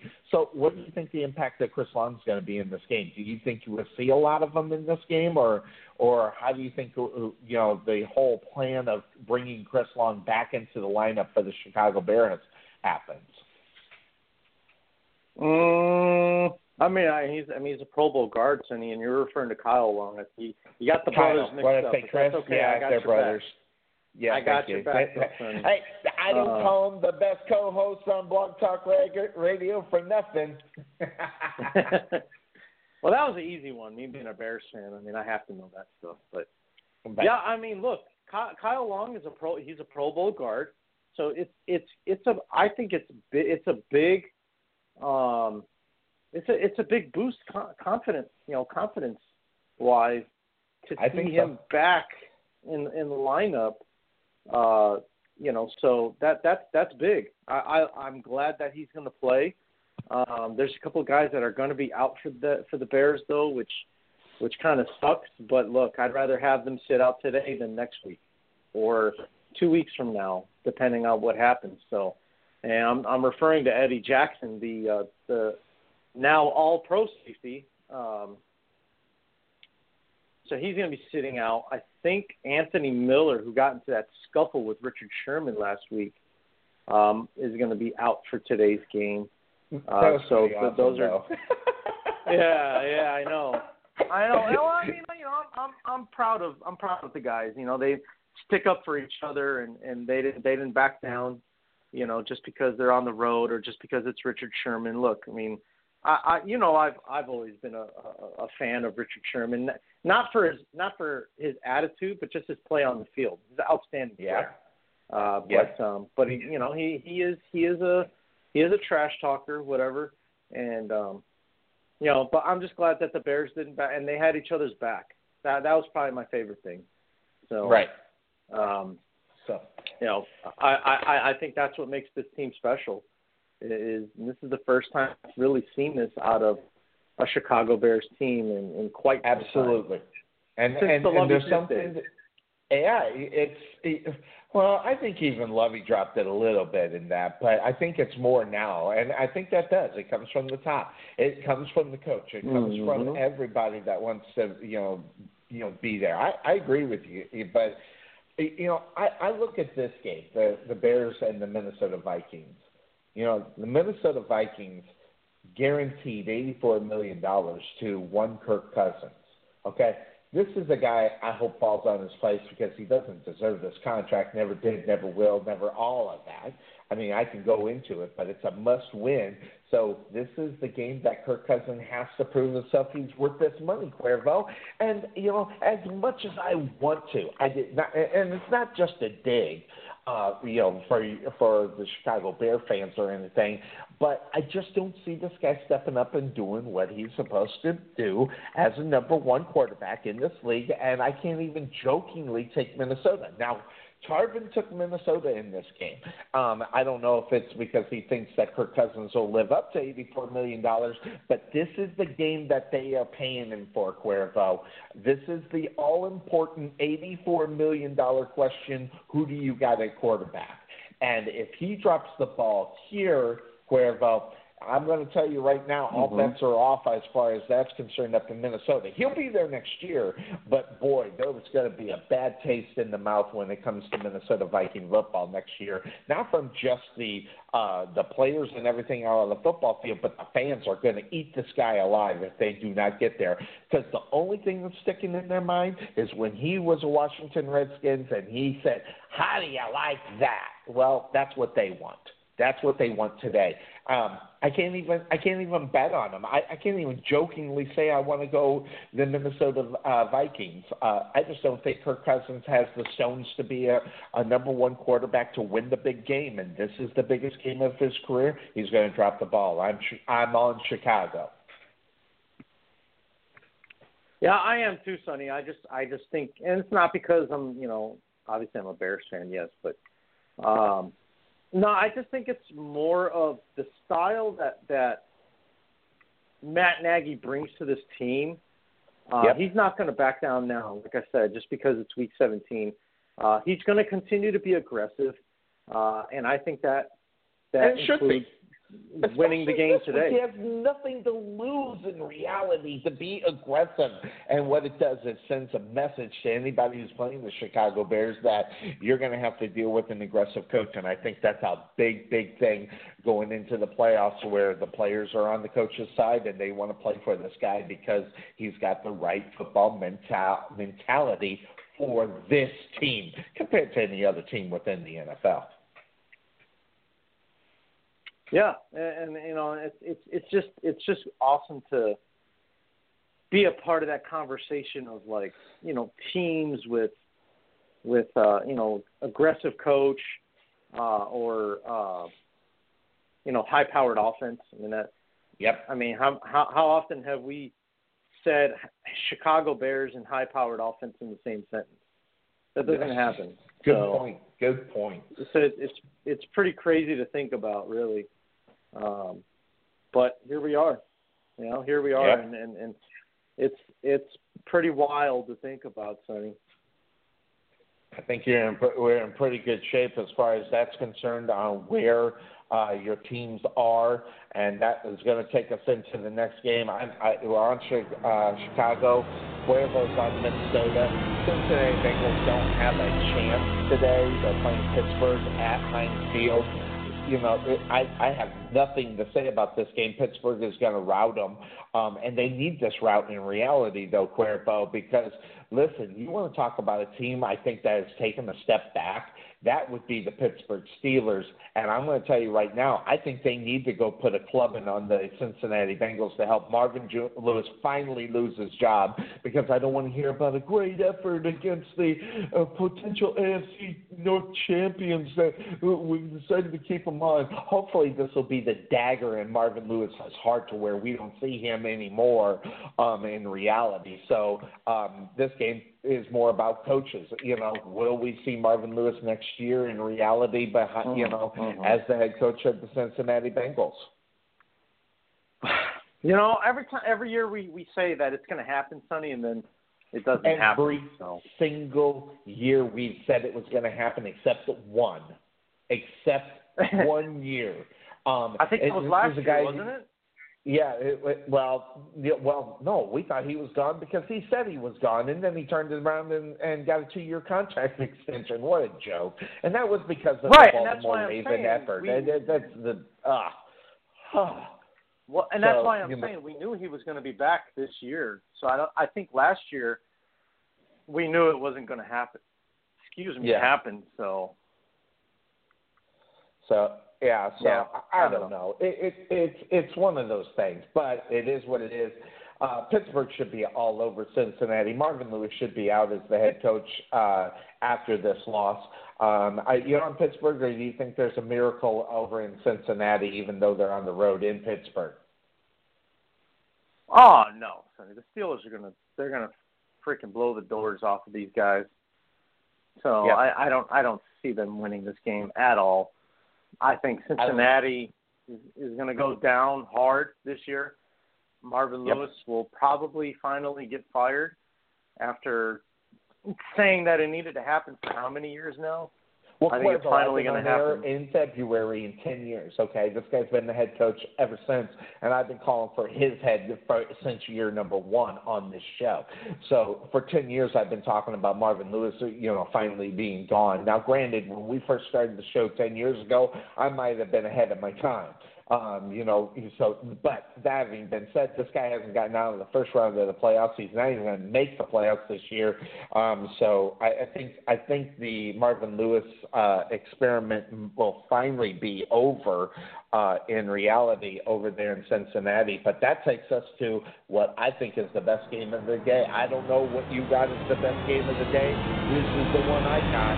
It is a football team that has turned around, come back from oblivion. The seven, seven, and one Cleveland Browns go on the road to take on the Baltimore Ravens, nine and four. Ravens have won, uh, won two in a row. The Cleveland Browns have won three in a row coming into this one. And not only that, there are a lot of playoff implications on this game for not the Cleveland Browns, although I I, I don't know if there's a scenario they get in. I don't think there is. But Baltimore, this this right here is this is a must win for the Baltimore Ravens, and they're just not going to have the walk in the park that they normally get with the Cleveland Browns, who have been one in 35 in their past two seasons before this season, where they're seven seven and one. And let's be honest, Cuervo, this football team is easily, and, and I mean easily, nine and six if they get one of the overtime victories, and you know, out uh, or two of two of the overtime victories, and not losing the game they had no business losing during the season. This is a nine and seven football team, which is uh, where uh, Baltimore is right now. Does Baltimore get this victory against the Cleveland Browns, or are the Cleveland Browns going to shock the world and uh, put a hurting on the Baltimore Ravens as far as playoff position is concerned? Yeah, I think I think it's going to be uh, it's going to be a tough matchup, Sonny. Um, I think it is. I think too. that. Uh, yeah, I mean, I I don't think Cleveland Cleveland's not going to go down without a fight. They're going to be looking for another coach next year too. Um, yep. But I think that. Uh, hey, hey, listen. Arguably, though, Cuervo, uh, he was the defensive coordinator for the Saints when all this, you know, bounty gate thing went down. Williams, Williams coaching this. He has not done a bad job the last four weeks as the head coach of this football team. Uh, no, five weeks. Five weeks after they decided to let uh, their their head coach go. Um, his name's slipping my mind as well, but I see his face, but I, for some reason I can't get it. Hue, uh, Hue Jackson. So Hue, Hue Jackson. Jackson's gone. Yeah. So since Hue Jackson has left that football team, this this team's been on a roll. Cuervo. They only lost one game under his tenure. I mean, I don't know if Williams will be the coach or not, but I'm going to tell you right now, the way they're playing right now, getting him right in there, that's the best thing for Williams in reality because no one's talking about Bounty Gate except for me in reality. Uh, Gregg Williams, all that is in his rear view mirror. I I think Gregg Williams is going to be the coach of this team next year. I honestly do. Even though they've announced that they really want to find a coach, I think it's going to be Gregg Williams. And especially if they win today, Gregg Williams will be the coach of this team next year. Yeah, I don't see it happening though, Sonny. Baltimore's at home. They need this win. Um, I, I don't see it happening.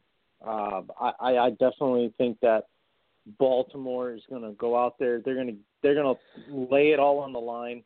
Uh, I think there's there's big there's there's a the, Ravens will benefit a lot from winning this game. I'll just put it that way. And yeah, you guys, if you want to know the specifics, Sonny, I've got them right here. Okay. All right, go through the specifics. So, yeah, so here you go. So, if I if I told you that at nine and six, the Baltimore Ravens actually there's there are two scenarios. Okay, get this. There are two scenarios that at nine and six, the Baltimore Ravens could actually still clinch not only the division but a first round bye. Let me tell you how that's going to work out. Okay, for Ravens fans out there listening right now, for in order for your boys to get not just the division but a first round bye, you need to win your game. Obviously, you also yeah. need the New England Patriots to lose.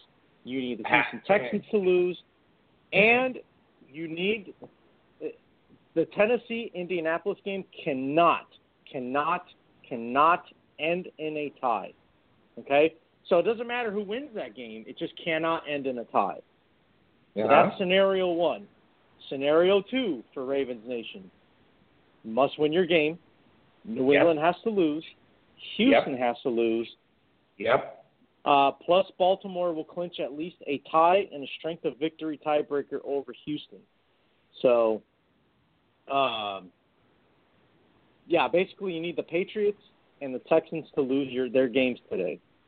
If that happens, and you guys take care of business at home against uh, uh, Cleveland, which I think will happen, then some way somehow at ten and six, the Baltimore Ravens will get a bye week over. They will 11, no. 11 win teams in the Chargers and the Kansas City Chiefs. Really? Yes. Now I don't know how that works. I don't, I don't know how that so, works, Sonny. Where's this report coming from? Because the addition is easy. Okay, there'll be ten wins and eleven out of the AFC. Oh, I know why. I know why. Because they'll win the Strength division, Cuervo. They win the division. That's why there'll be a higher seed in reality. That's the reason why. But that would, I, but but Sonny, but that's but both the Chargers and the Chiefs both have 11 wins. So I, I understand that. I get, but it, yeah, I don't get it. I, a wild they, card team they, cannot. A wild card team cannot get a bye. It just it, it, it I know. they, I know they that. can't.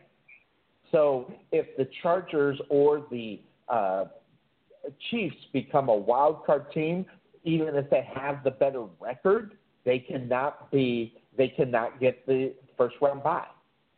It's just the way it works because of the NFL putting okay, more but, of a importance but, on a division championship. But the division, than, but the division winner, the division winner would get the should get the bye week, right? With 11 wins or 12 well, potentially. I, I, I get it. I I'm not saying it's right. I'm not saying it's right, but that that's just the way they figure it out, uh, Cuervo. That you know, whoever is, whether it's the Chargers or the Chiefs, they're going to end up with a better record than the Baltimore Ravens. But the way that it sets up, they will be better than the uh, the division winner will be either the Chiefs or the Chargers. After that, mm-hmm. when you're looking at, let me just hit this right here. All right, they, they will end up 10 and 6 because of the strength and schedule. There's no other division champions that are uh, 10 and 6, if I'm not mistaken. I'll look. Um, well, the New England Patriots are there. That's why that I thought they had that chance of the uh, of the bye. But the strength and schedule, though, is on Baltimore's side. So that's the reason why they get up there and the strength and schedule for Baltimore is better than Houston. That's the reason why Houston wouldn't get it. So that I get why it happens. I don't like it. It's just the way the NFL wraps up and how they figure out playoffs. I personally think they should just take the the, the top and and go with it because it's this kind of scenario that looks that makes the NFL look stupid when it comes time for playoffs. But you're that right. The way weird. that you just repeated it, I know it's just it's ridiculous. I think they should rank them the way that they are in there and figure out the. Well, now if you want to give the division winners the home playoff games, great, that's fine. But as far as figuring out who will make it and get a first round bye, I think it's ridiculous. But it is the NFL. But yeah, th- that should be interesting. But here, Cuervo, I'm actually I'm go I'm and I'm not just doing this to be to be stupid. I think Cleveland's going to go in there and rock them. I think, and I think they're going to put Lamar Jackson. And listen, I, listen. This is the best time for the Ravens to be good. Okay, because next year Lamar Jackson is going to be a joke, and if they get rid of Joe Flacco because what they've seen from Lamar Jackson, that would be the uh, the Ravens' biggest mistake they make as a franchise. Second year quarterbacks like Lamar Jackson do not survive the season and or have a good one. That's just the facts. I, I'm sorry, it is. Um, so you better do it this year. And I don't know. I don't think. I, I, I just don't have enough confidence in Lamar Jackson to beat a Cleveland Brown team that has been on a roll and they have the momentum. And not only that, they got players that want to play this game and do well, not just for themselves, not just for the franchise, but for the fans. And this right here would put a monkey wrench in a lot of things that happen here today. And I'm actually going Cleveland in this game because I don't think Lamar Jackson has enough goods to get the job done. Well, I mean, I, I do, I do, I do think he has enough, and I think he's going to get it done. So, um, I guess that's the difference between, you know, what we both think about Lamar Jackson.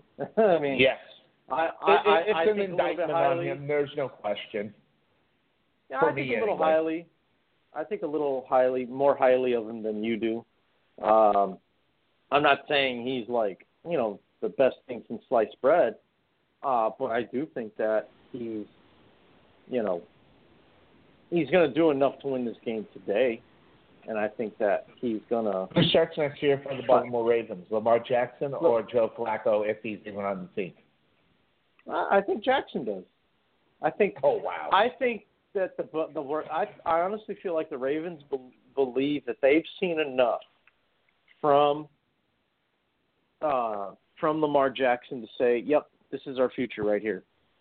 Do they keep Flacco or do they trade him out to the Arizona Cardinals or the Miami Dolphins or the Buffalo Bills? I no, mean, not Buffalo. good um, luck taking you, him. You know what I mean? Good luck. Good luck. Pick you know finding a trade partner. I don't. I don't see that happening, but I think it's possible. I wonder what the number is. It'd be very interesting because there are some teams out there that could use a Joe Flacco without question. Um, by the way, and just just to be for, fourth straight fourth, and, and I can't believe I'm going to say this because I don't like either one of them. I think they're both punks. Baker Mayfield's the better quarterback. So this game is all about defense in reality. Um, and you may be right. I may be picking the wrong team here. Um, but it just depends on whether or not Baker can get the ball down the field up against this defense, and that might be a tough thing. I just week 17, all kinds of crazy things happen in week 17. It's the reason why I'm going on the other side on this one on Cleveland. Uh, it, it should be a great game. I can't wait to.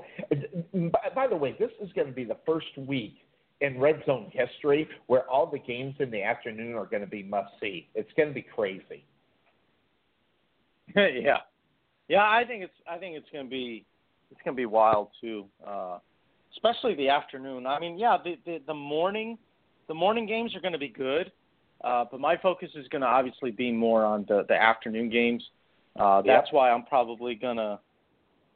That's you know I'm probably going to take care of some errands this morning, uh, but then but then come about you know one thirty, one fifteen my time here on the West. Coast. It'll Uh, be it's gonna be time. time to go. So you're gonna it's have the to go. Bear game. You're gonna have the Bear game up on the local television and the Red Zone on the on the other one, right? Well, it all depends. I don't know if they're going to be showing the the Bears game locally. Uh, if they do, hey, great. Um, I, I think I think that I'll be tuning in. I just don't know Got if it. that's going to be the case. I'm not sure. No, You- you're gonna get the Charger game. Uh, you're gonna get the Charger Denver game, or uh, you're, yeah, you're gonna get the Charger um, the Charger game. Yep, probably. Yeah, that's the way you where you're at. So you, Probably. yep. So you'll be watching Red Zone, or you know, stealing someone's signal on Directv so you can watch it. There you go. but I have done it before. Us, yeah, he might as well. Yeah, you know why not? So that takes us into the next game. I I, I Cleveland, Baltimore, and Baltimore for Cardinals. That brings us up to the Charger game. The Chargers lo- lose last week. That was not a great loss last week for the Chargers. That having been said, uh, Denver in uh, classic fashion, six and nine. Uh, they have no quarterback. Chargers should roll in this one. I don't have a lot to say about this in reality. I here's the only thing I wish, and, and I wish this for fans of the Denver Broncos. I wish they were better, but this is the team right here is going to lose their head coach. This guy's gone. If they keep this guy, I can't even remember. I mean, he he, he I. I I, I saw a meme with him being the, a drive-through McDonald's guy um, for for for the uh, you know his next job is the drive-through window guy at McDonald's. Um, whoever the coach is, I can't think of his name off the top of my head. Uh, but I, I think he's gone. So Denver's got a lot of work to do as far as finding a head coach as well. Or do you think he keeps his job? Oh, the guy in Denver. Oh God, what's his name? I, I guess forget. that's why they made him a McDonald's drive-through guy, right? Yeah, nobody exactly. knows who he is. I don't even. I, I, I, I, I know who he is once I hear it. It- It's just though, um, the guy should have never had the job in the first place in reality. But I'm pulling that up now. But it, it, it's really in reality. Um, this is a football. This is a football team as far as the Broncos are concerned. They've had a halfway second the second half of the season, but I don't think it's going to be enough to save the uh, the Denver Broncos uh, coach's job. And let me hit the enter button, bang, and that is guy I never heard. Oh no, I've heard of him. Uh, Vance Joseph, the head coach of the Yeah, Denver Broncos. That's so his name. yeah, That's his yeah, name. that yeah, yeah, that's his name. He's gone next year. I listen. I'm sorry if if I don't know who you are. Okay, now granted, I I I- I just read an article about how great the Pittsburgh uh, Pittsburgh Steelers offensive coach is. I which I'm sorry, it was a joke anyway. I don't know who he is. This one, he's a head coach. And with this record and with the division that they're playing in Cuervo, look at the Chargers, look at Kansas City. I, I don't know Oakland. I don't know if they'll ever get their heads out of their ass in order to be good. But Denver, Denver has a team uh, that has the potential to be a playoff team if they have the right players in spot. And I'm not even talking about on the football field. I'm talking about coaching. Yeah, I mean, that's a tough one, Sonny. I, I, I Den- Denver is a is a unique situation, and I say that because of the fact that that they have they have, in my opinion, they kind of underachieved. I think they're a better team than what they show. Um, I think they are too. so. So the question but becomes: they don't have a quarterback. is it is it execution or is it coaching? You know, and and and if you believe that it's execution, then maybe some changes personnel wise need to happen, and you keep your coach. But if you honestly believe that it's coaching, then you know obviously it's time to move on from from Vance Joseph as your head coach, uh, and you look in and you look in a different direction. But that that's that's you know, John Elway is going to have to sit down and really think about this and say, like, what is the real, you know, situation going on with this team? Like, why did we fail to make the playoffs or whatever? You know, again, and really make make a make a, a real honest assessment about the situation. And I mean, for his sake, hopefully he he guesses right because if he guesses wrong, then I mean that's going to be something where you know it could set them back as a franchise. Um, and you know you're you're going to be continuing to struggle because Kansas City and the Chargers until Philip reti- until Philip Rivers retires, uh, the, the Chargers aren't going anywhere. They're they're going to yep. they're going to continue to be a, a good team. Uh, they're going to be they're going to continue to be a ten win team. Uh, you know, Kansas City is you know I mean you see them they're taking off, and, and and they're not they're not going to slow down with Mahomes and Tyreek Hill and all those guys anytime soon either. So yeah, it's really gonna it's it's just all about you know what direction do the Broncos go as far as their team, personnel wise, coaching wise? I mean, they they need to catch up fast, or else it's it's never going to happen. So. Well, here's the problem. Here's a couple of things. Number one, you know, you got to ask yourself: Is is it time for John Elway to go? Well, that depends on what Joe Ellis or Pat Bowlen. Uh, bo- both of these guys are fight, fighting for majority ownership of this team. I think Pat Bowlen is the one that has the majority ownership, but John Ellis is right there thinking that he, you know, he should or could or should. So the question is, is that th- right now they're fighting over the ownership. So which in turn makes the only steady person over there in reality John Elway. And really, let's be honest, this guy can't even find a quarterback, and guess what? He's a quarterback. Um, so I find this as a complete and utter joke. The ownership situation up uh, for the um, Denver Broncos, that has got to get steady. That's got to iron itself out because if it's Rocky and Rody, guess what? You're going to have John Elway in there doing what I think it's time for John Elway to go. I mean, really, what have the what have the Chargers done in the last what so many years to put them in? The last time they were good, Demarcus Ware was on that football team four years ago. Guess what? They don't. I don't know. I don't think even Ware still plays. So you you you you've lost everything. You don't have a quarterback. They haven't had a good quarterback and John Elway should mm-hmm. be able to find that guy. Remember, he is the you know the you know Hall of Fame quarterback. I mean, come on, let's get serious. Uh, you know, John Elway should be able to find a quarterback. They haven't been able to do so. Well, no, Peyton and, Manning. I mean, it's, if you want to give him credit for Peyton Manning, that's fine. But after that, I mean, really, in reality, there's no one there. I mean, I don't know how much credit you can really give anybody when Peyton Manning's on your team because Peyton did, you know, he he ran everything. So right. I mean, I don't know how much credit you can give anybody for success with him on your team, but you know, I mean, I mean he had he had to to pitch it to Peyton to come to uh, uh, Denver, and you know, obviously that wasn't that probably wasn't very easy to do. So with that said, I mean, I, he gets credit for convincing him to come to Denver over other teams. So I mean, there's that. Other than that, I mean, it's uh, every every Peyton Manning ran team was was was all he he orchestrated everything. Yeah, and I, so who knows what's going to happen uh, up on that one? Um, I guess back to the game. Um, I'm on Chargers. You on Chargers? Yeah, absolutely. All right. So there's a lot of work that needs to be done over in Denver on where their future is and what they're going to do and how they're going to do it. So that's going to lead us up into the next game here on the Couch Potato Sports Show as we're covering them all.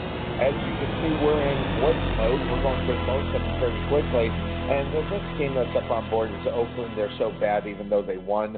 They're four and eleven. Kansas City is eleven and four. Um, uh, Kansas City is going to bury this team um, and finally be able to put up the headstone uh, for the Oakland Raiders for the season. And then Oakland is, you know, in a dilemma on where they're going to play their home games. Will it still be in Oakland? Will I've even heard that they might even put them in London. I mean, so they got a lot of things before they actually land over in Las Vegas. Because the understanding I've got is they won't be in Vegas next year. So where, where will the landing spot be for the Oakland Raiders? That's going to be the biggest question in reality for this football team. Well, well, I mean, they're moving to Vegas though next year, correct? I mean, I heard not going to be in the city or with that.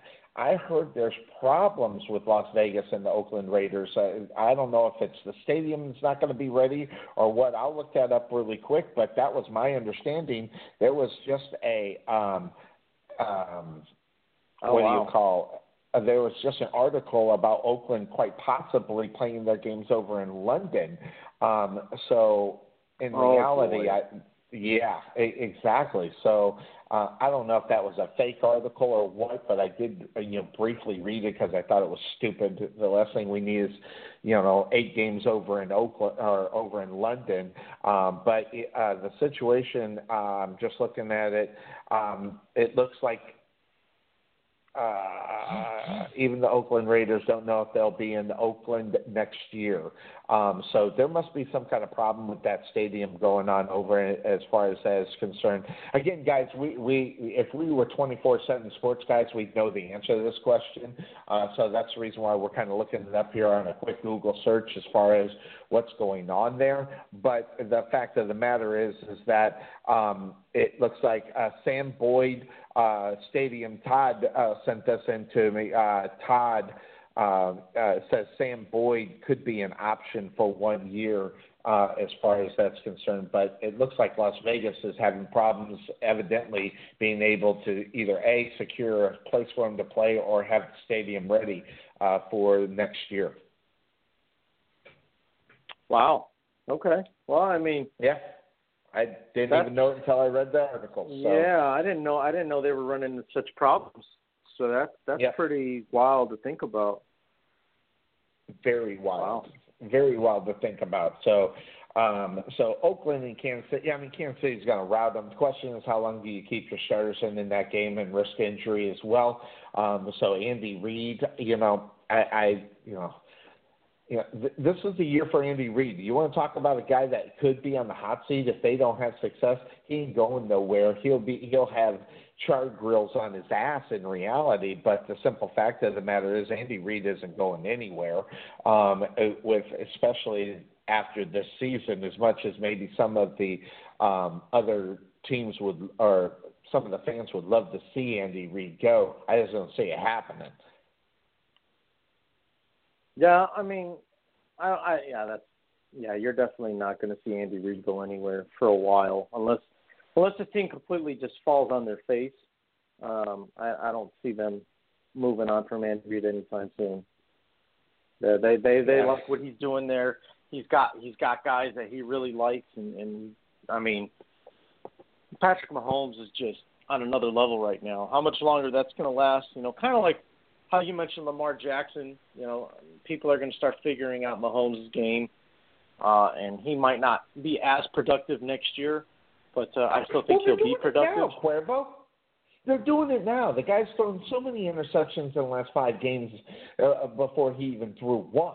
I mean, so they're definitely the defensive coordinators that are seeing this uh, team. They're, they're they're on a quick pace of figuring them out. Because let's be honest, when you were talking about the Kansas City Chiefs not more than four weeks ago, we're talking about a team that you thought was going to end up going 14 and four, uh, 14 and two. Well, that's not the case. They just lost two in a row. Um, I'm not saying they, uh, you know, they're going to lose against Oakland, but as far as figuring out Patrick Mahomes, I think that's already in the works. And the question is, is will he become? Will he be able to come up with something different to throw defensive coordinators off for next year, so he can be successful in really, in reality, year number two as a sophomore quarterback for the Kansas City Chiefs? Yeah, uh, absolutely. So I mean, that's that's going to be an interesting situation. Um, I think I think Kansas City is is a team that really are not going to go anywhere for for a long time. They're they're set. I think they need some work on defense.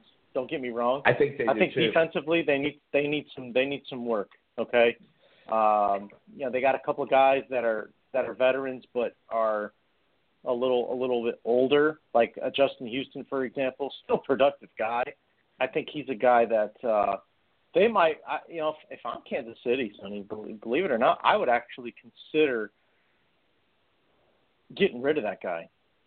I, you know, because he's had one or two good years. Let's be honest. He had one, maybe yeah. two good years. He hadn't done shit since, or excuse my language. He hasn't done anything since then.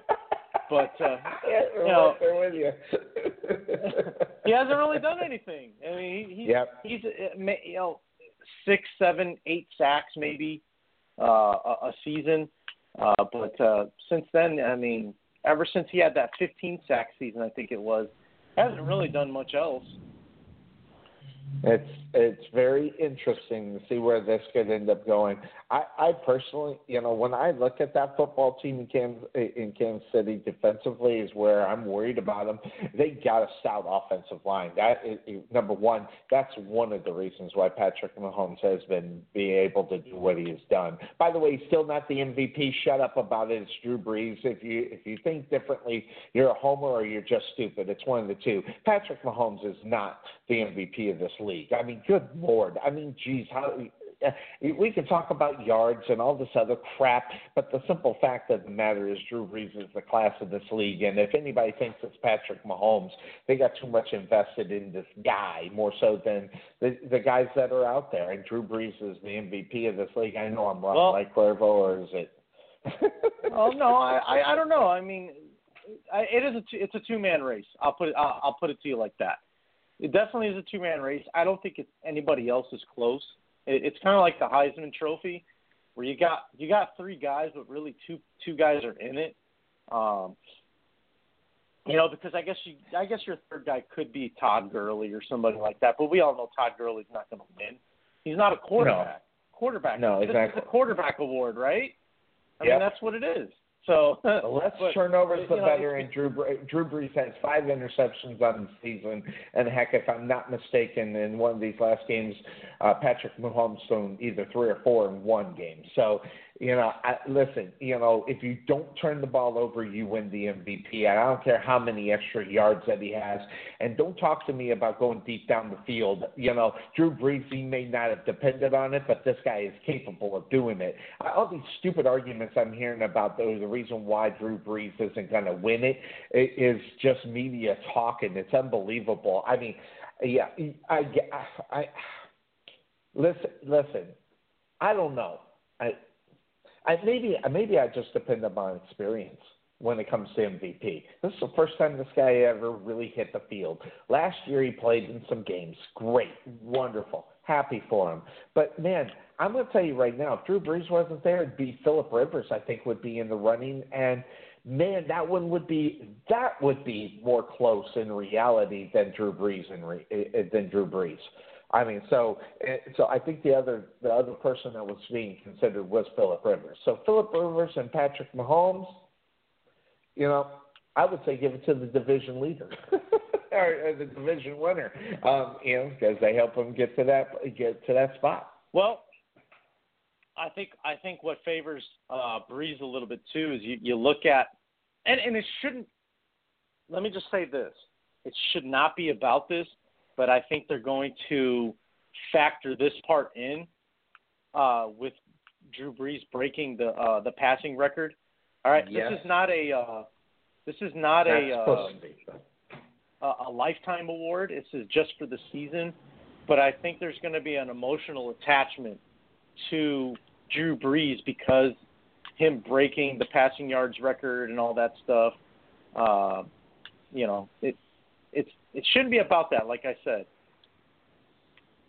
But yeah. I think that's what it is going to be about, and, and I think that's so. what's going to favor Brees a little bit more uh, over Mahomes, and I, and I think that's why Brees winds up winning. And plus, look, Mahomes Mahomes is what 22 years old. All right, he's got his whole career ahead of him. Drew yep. Brees, we only Experience. have so much more of him. We only yep. have so much more of him so that's another. That's the reason why I would. uh, that's the reason why I would pick uh, Philip Rivers over Patrick Mahomes as well, because of experience because of many years in the league. And believe me, I honestly believe that's a big part of this. You, you can talk about overlooking it this year, but let's be honest, no one ever does. So you know, and so let's just stop denying what's actually going on out there and realizing that even if it was against eh, now. I would think there would be, and fans and other people, there would be an uproar of Philip Rivers getting it over Patrick Mahomes. I think there would be more uproar there, but yeah, I had Drew Brees is way it is. Hey, are, you're on Kansas City in this game. You're not in your right mind taking Oakland, right? No, absolutely not. No, no, no, no, no. Got it. It's definitely going to be Kansas City winning this game. So what we have done is we've done a great job. We're going to go into our third hour. We only got three games to talk about. They're big games in reality when you look at where everything's talking about. But we'll have a lot of other time to talk other things as well, whether it be MVP or all that other stuff. We're going to do that. So we're going to hop into our last break here on the Couch Potato Sports Show. When we come back, we'll go over the final three games and talk more things that are going on in the NFL, taking you up the kickoff. It's that being said, we'll be back here on the Couch Potato the Sports Show. At Wesson General Contracting Incorporated, we're your one stop shop for all your general contracting needs. We are locally owned and with over 20 years of experience, so roofing, gutters, sidings, fence staining, painting, foundation problems, or roof damage are no problems at all. Give us a call at 214 200 5588. That's 214 200 5588. Wesson General Contractors, proud sponsor of the Rowlett Eagles radio broadcast. Let Buffalo Creek Doors and Floors help you restore your home to its like new condition. Need a contractor? Let us be your first stop as well as your last. We specialize in everything that others don't, such as stained concrete floors, wood spot repairs on doors and floors, stainless steel spot repairs, anti slip on floors, and more. Want to see what kind of work we do? Check out our Facebook page and you can see the craftsmanship you'll receive and expect from Buffalo Creek Doors and Floors.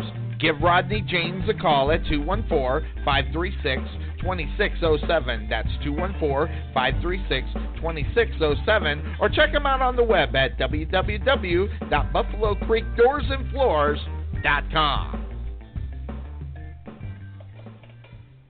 At the Jerry Bullet Training Center, we truly believe experience is the best teacher. With over 50 combined years of knowledge and experience in sports performance and athletic training, our coaches understand exactly what it takes to achieve your goals and excel at the next level. Contact Melvin Bullet at 214-326-7853 or visit their brand new facility just outside of Waterview at 8900 Princeton Road in Rowlett. This is Sonny Clark, radio voice of your Rowlett Eagles, letting you know about Chang Lee's Taekwondo in Rowlett. At Chang Lee's Taekwondo, we specialize in all types of Taekwondo, and you can also sign up for free instruction classes. That's Chang Lee's Taekwondo, modern training with traditional values. Check out our website for grand opening specials or one month Taekwondo classes for $49. That's at Chang Lee's Taekwondo, located at 2212 Lakeview Parkway, Suite 100 in Rowlett, or give them a call at 963 506 4483 or check them out on the web at www.mychanglees.com.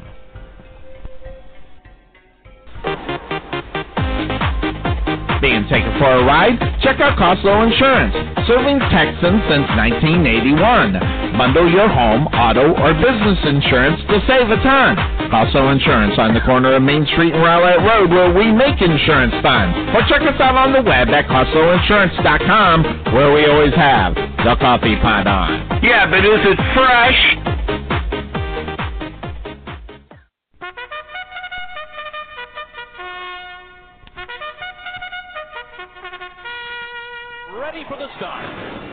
We can never make talking about insurance as exciting as the Kentucky Derby. However, we can make it interesting to see how much we can help you save money on your car insurance. Check out Costlow Insurance at Rowlett Road and Main Street in Rowlett, or check them out on the web at CostlowInsurance.com, where we always have the coffee pot on. Yeah, but is it fresh? The prospect of retirement can be exciting and scary at the same time. At Nest Egg Wealth Advisors, we have found many people either approaching or currently in retirement fail to truly maximize some of the benefits offered to them, primarily Social Security. What is it? How does it work? It's simply not a benefit that you start receiving at age 62. Because these decisions are so important, my firm has assembled an informational packet on Social Security. If you would like a complimentary copy of Social Security Maximization, please give our office a call today at 972-412-6064 or visit us on the web at nesteggadvice.com.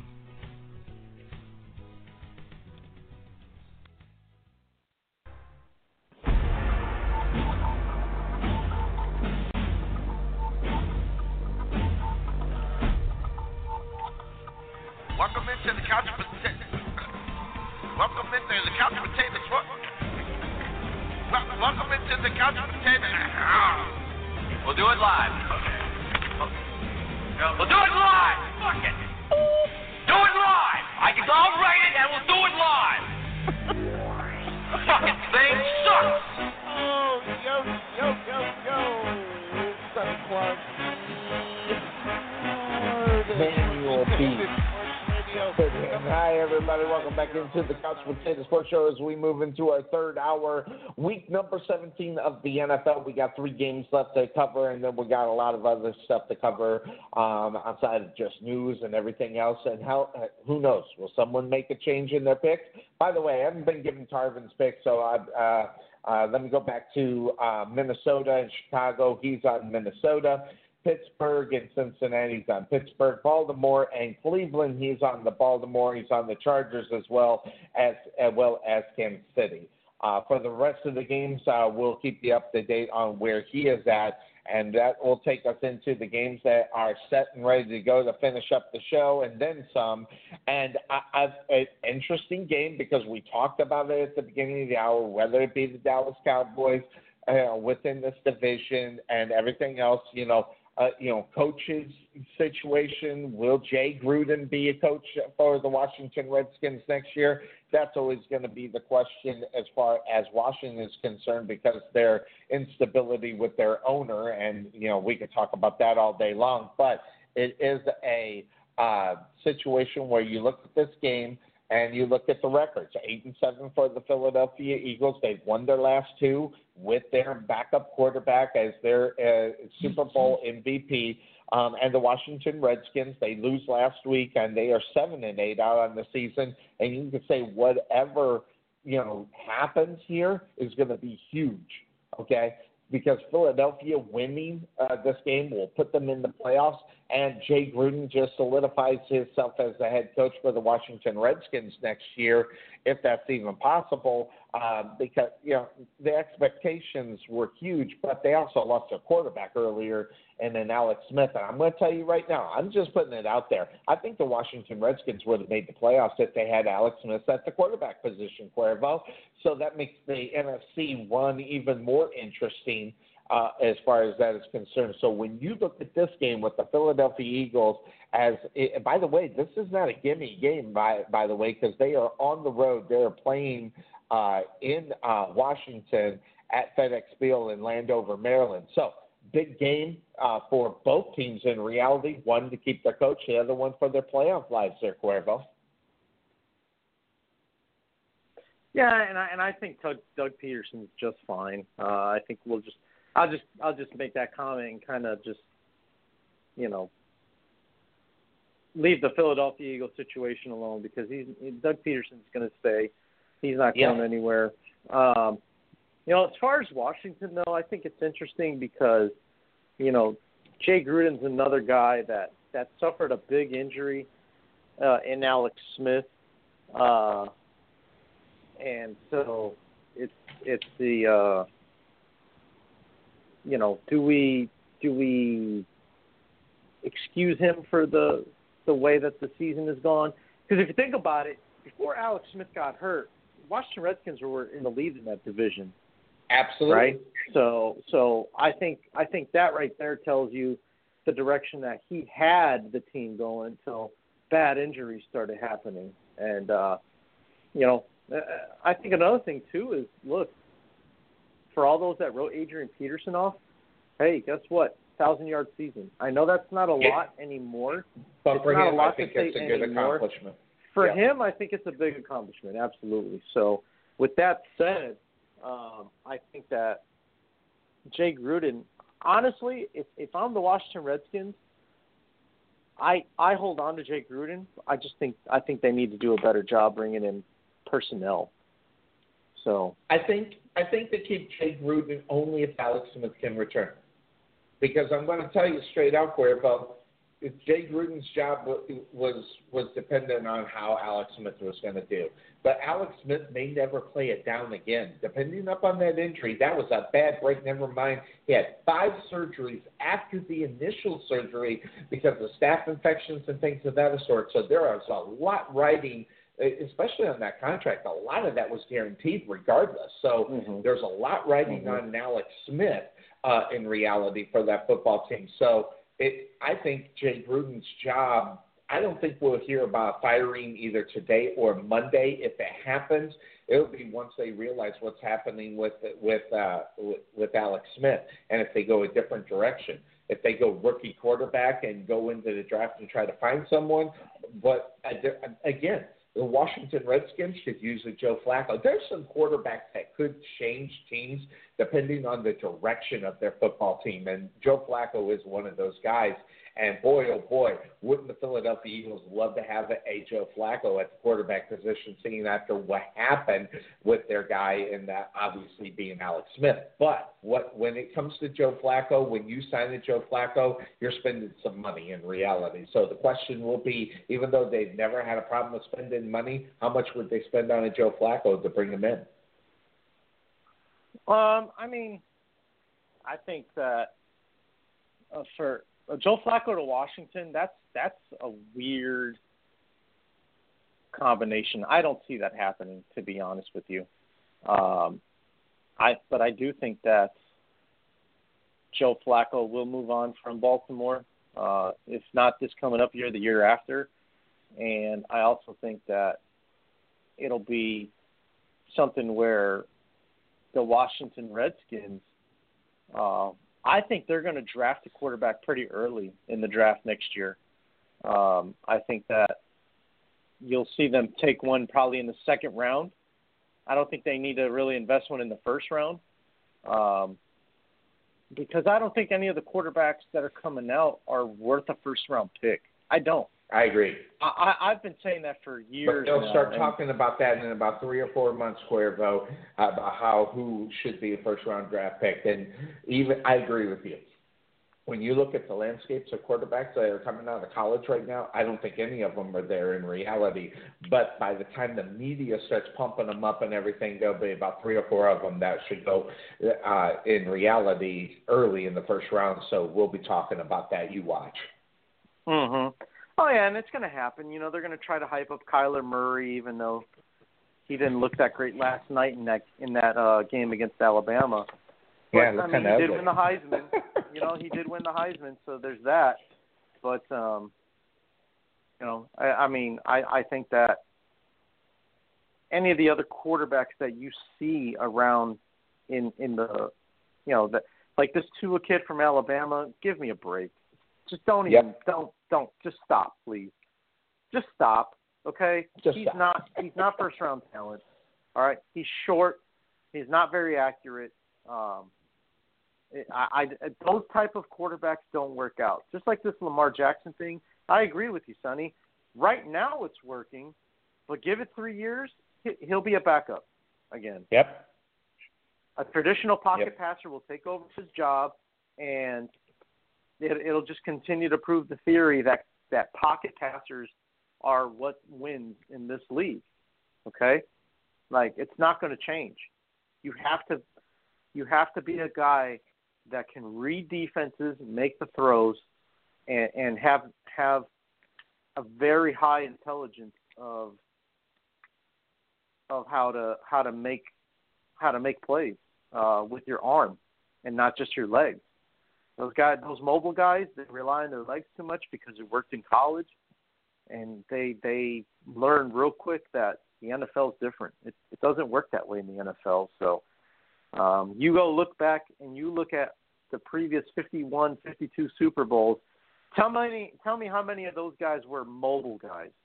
I could probably count on one hand how many times a quarterback like that won a Super Bowl. Going to be interesting as well. So, and in this game here, you know, Washington. Uh, you want to talk about a team that has been, you know, decimated by injuries? That's the Washington Redskins. I mean, obviously losing their quarterback, and then the the um, news this week as they go ahead and they get rid. Of, hey, listen, when you get rid of a guy by in DJ Swearinger, uh, listen, that guy's got that guy's got skills. Um, and they let him go, you know, for the criticism of the coaching and everything else. Uh, that guy will be on an NFL football team next year, uh, uh, probably with some stipulations to keeping his mouth shut about the coaching. But take away from that, that guy's going to play another down in the NFL. Adrian Peterson, you know, yeah, 1,042 yards, and he may and he may go off today. Uh, you, I, I'm just I'm just a fan of the the upsets today. I'm going to pick the Washington Redskin in this game. Yo, Joe Johnson or uh, Johnson, uh, uh, Josh Johnson didn't hasn't played all that bad for just walking off the street. In reality, I'm not saying he's great. I'm not saying any of this. I think there's a lot of things that can go on, and this is just the year of things not going the way they should. And the way this one should go should be that the Philadelphia Eagles beat the Washington Redskins. I'm just not I'm just not a big time believer right now in them. Not because of the quarterback position. It's uh, you know it's the NFC East. It's that it's that mentality of that kind of team that goes nine and seven, expecting to go into the playoffs. So I, I'm I'm not very I'm not very confident eh, really in reality in the Washington Reds uh, or the Philadelphia Eagles. They're eight and seven for God's sake. They're eight and seven. Now they got two games up under their last belt that took them to the eight and seven. Um, Washington is at home. They're tough at home. They don't like losing at home. Um, granted, they don't have the quarterback, but I'm just going to go. And it has nothing to do with Richard Sherman. It has nothing to do with anything. It's more than the fact that I think there's an upset brewing right here, and then uh, we can talk about the Philadelphia Eagles being a Super Bowl winner that couldn't get into the playoffs the next year after they win it. Yeah, I mean, uh, yeah, I mean, I think I, so. You, so you think Philadelphia will be back in the playoffs next year, Sonny? If they don't, if they don't get in today.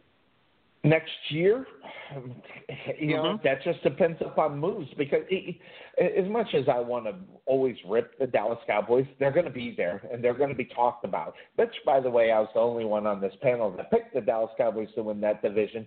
Thank you very much. But you know, the, this division is a nine and seven, ten and six division. It wins you the division. Wins you the division. And you know, in reality, you go back to the 13 and three season that the Dallas Cowboys had a couple of years ago. You know, they dropped the ball in the playoffs, and the, after they got the first round bye, of course, because that's Dallas Cowboys football you know, take away from that, you're talking about 10 and 6 football teams winning this division. So, yeah, I think it could happen that way. I think they could make the playoffs, but they're going to have a fight. And listen, as much as I hate Lee, Eli Manning, yeah, I said it. I hate Eli Manning. I think he's the worst thing for the Giants. He's going to be the quarterback of that football team. And if it's not the fans, it'll be the media hyping this guy and keeping them in contention. But uh, really, they just got some moves to do on that offensive line. If they protect this guy, I, I'm not saying Eli Manning is the worst quarterback in the NFL, but I'm going to tell you, if the guy gets some kind of protection and gets some time, he can deliver the ball, although not completely accurate, but he can deliver the ball. And if they get an offensive line Cuervo along with Saquon Barkley, watch out for the Giants. I'm even saying the Giants can win this division next year if they do make some good moves in the offseason. Uh, I mean, I think I think the division is is pretty open starting next year. I mean, Dallas will be there. I think the Giants the Giants will be a little bit better. Uh, yep. You know, Washington will get Alex Smith back, and you know the Eagles Maybe. are the Eagles, so uh, they might get it. Yeah, they might get him back. I mean, it, it, it all depends, but uh, he's done. But yeah, uh, he's done. I, I, I'll be the first to say it. He's done, and, and the main reason is, is you, you talk about the injury, the way that that that was, and, and guess who was in the stands when that injury happened? Joe Theismann. Joe Look what Theismann. happened to him in the Washington Redskins uniform. Oh bad luck, God. Sonny. Yeah, bad it- luck. that was a jinx. That was a jinx right there, big time. But and, and and not only was he there, not only was he there, but did you know that it actually happened on the same day? It was the anniversary of that that leg injury. yeah, you remember hearing and that? that was uh, yeah, uh, that is that is crazy. How I, I don't know if you want to call it karma or what, but the way history repeats itself is probably the best way to say that. But yeah, but. I, I, I'm I'm going to look for it. I'm going to look for the shocker. I'm going to look for an eight and eight season for both these teams. Both of them missed the playoffs. Um, and, and that next season, all four teams will be right there, except maybe Washington, unless they really do something to upgrade at the quarterback position in order for them to be competitive within this league. But remember, ten and six is the is the gold standard in the NFC East. So you don't have to be the best quarterback to walk around. And like I said, Joe Flacco, I think he could get the job done as well. I, I and that's weird to say that, and I get it. But Baltimore and Washington, what are they like 15 miles apart or something like that? He already lives there. They need to break their neck to get this guy. Um, you know, if, if they're going to end up doing something like that. So interesting stuff that is going on right there as far as that's concerned. Um, I'm on Washington. You're on Philly, Cuervo? You think we, uh, or are you going to pick the Philadelphia Eagles or the Washington Redskins? No, I, I think the Eagles win. Um, but unfortunately, I'm also picking the Bears to win, so that means the Eagles are out of the playoffs. Yes. So- Uh, no, actually, hold on. Let me take that back. No, that means the Eagles are in because they need Minnesota to lose. They need So Minnesota I'm actually, lose. I've got the Eagles. I've got the Eagles in the playoffs. So excuse me for Yeah. that. Yeah, and so we'll, we'll find out if the magic lives with the with the Super Bowl uh, MVP um, at the quarterback position for the Washington Redskins, and you know, and- that's always a great story to talk about as well when you talk about what Nick Foles has done for that football team to this point. You know, it it just goes to show how important a valuable backup quarterback can be. They've won two in a row with this guy. You know, granted it hasn't been pretty, but uh, hey, there's still the tick underneath the W side, and, and that's all that. And really, in fact, when you look at it, that's what it's all about in reality. So, um, but Mhm. it should be interesting to see how it goes. I'm just I'm going to go ahead and I'm just going to take the take the sucker bet and uh, take the Washington Redskins. I think I think they actually win this, and not only that, I think they beat them by a touchdown. So it should be interesting to see how that one goes. That leads us into our second to last game that we're covering, a very important four game four uh, Cuervo, and that is that the San Francisco 49ers are going to be taking on the LA Rams. Um, it, this one, unfortunately, I can't take the stretch because the Rams are just that good and the uh, 49ers are just that bad. Both of them coming off of losses from last week, 4 and 11 for San Francisco, 12 and 3 for the Rams. So that leads us into a game here that really doesn't mean anything as far as the Rams are concerned or San Francisco, but man, oh man, the Chicago Bears are San Francisco 49er fans look up Marquise Goodwin, our local guy from Rowlett. Yeah, and, and I hope he goes off today. I hope he has a good game. I hope he burns those corners uh, because I, I really need the 49ers to take care of business today. Uh, yeah. You I mean, that would be no? that would be amazing. yeah, I mean, so you know, it's but in reality, Sonny, it's a double-edged sword. It's like I want the Bears to get the bye so they can get some rest, but I'm also a little bit nervous because you and I have seen in the past what can happen to a bye team. And I don't want that for my boys. I don't want that. Absolutely.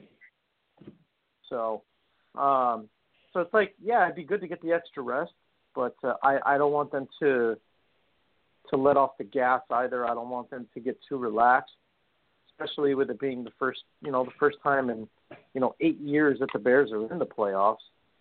Yes. I'm just excited about Have that. they ever have they ever had a first round bye even in the Super Bowl year? Did they? I don't think they had the bye in that year, did they? They did.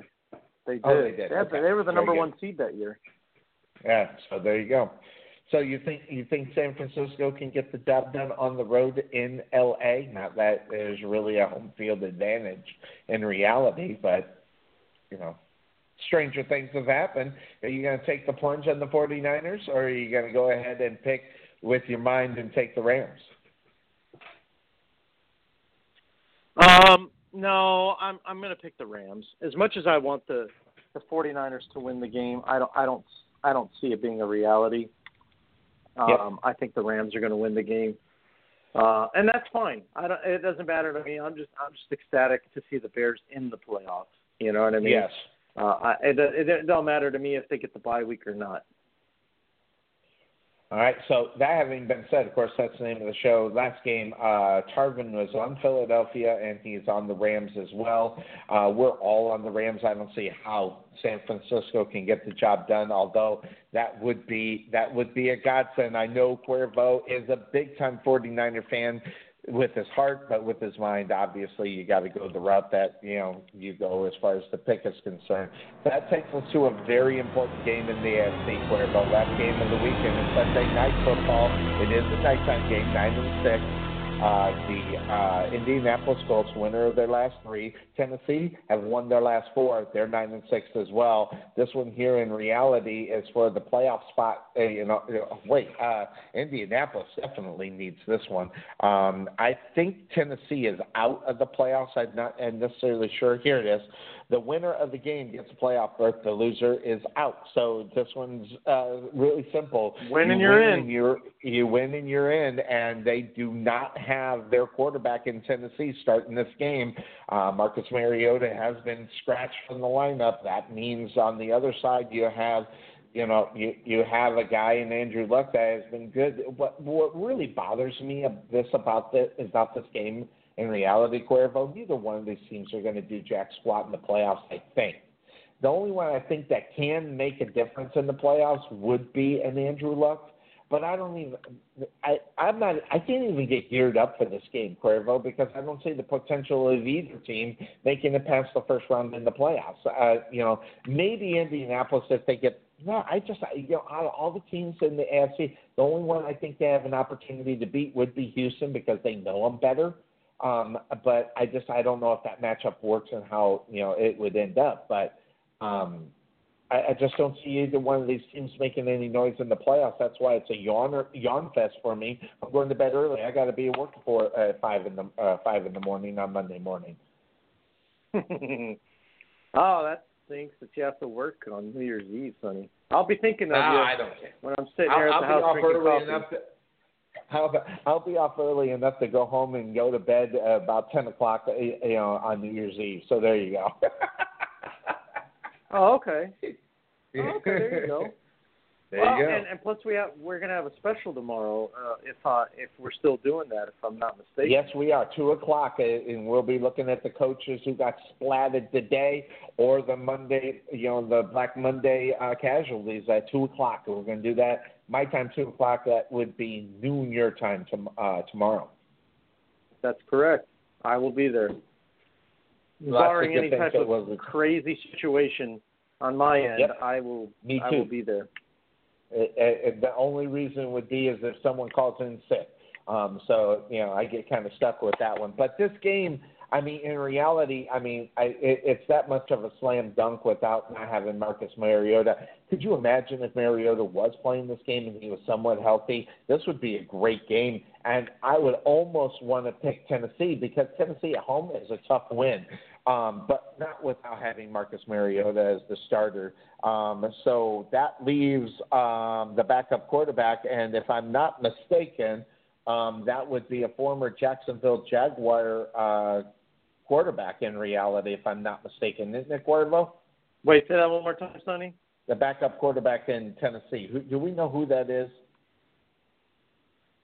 And uh, I want to say it's Uh, Wasn't it Blaine Gabbert? I think it's Blaine Gabbert, yeah, isn't Blaine it? Gabbert. Yep, that's what it is. It's Blaine Gabbert. Thank you very much. I couldn't. I just. I Former forget Jaguar. him. Just yeah, as as much as I want to forget Yeah. him and Blake Bortles, you know, it's kind of. so, Jaguar yeah, days. it, I'm sure it brings back great memories for you. Oh God, he's so bad. you know, Blake, listen, Blake Bortles sucks. I mean, uh, uh, but I mean, uh, he was even worse. I mean, I mean, and Mark Brunell was really nothing to write home to Mama about, but at least he was adequate for goodness sake. But um, yeah, Mariota is n- now he hasn't been quote unquote ruled out, Cuervo. Okay, Marcus Mariota. Okay, it, it, from the note that I'm reading right here is that he's quote unquote not expected to play against the Colts in a must win game. Now, that doesn't mean that he won't. Blaine Gabbert, you're right. I mean, listen, I, I think if Marcus Mariota has any opportunity to play this game, uh, you go ahead and you put in Marky, uh, Marcus Mariota. You're not going to win this game with with Blaine Gabbert as your backup quarterback. You need a guy that can go in there and get you a win. It's not Blaine Gabbert.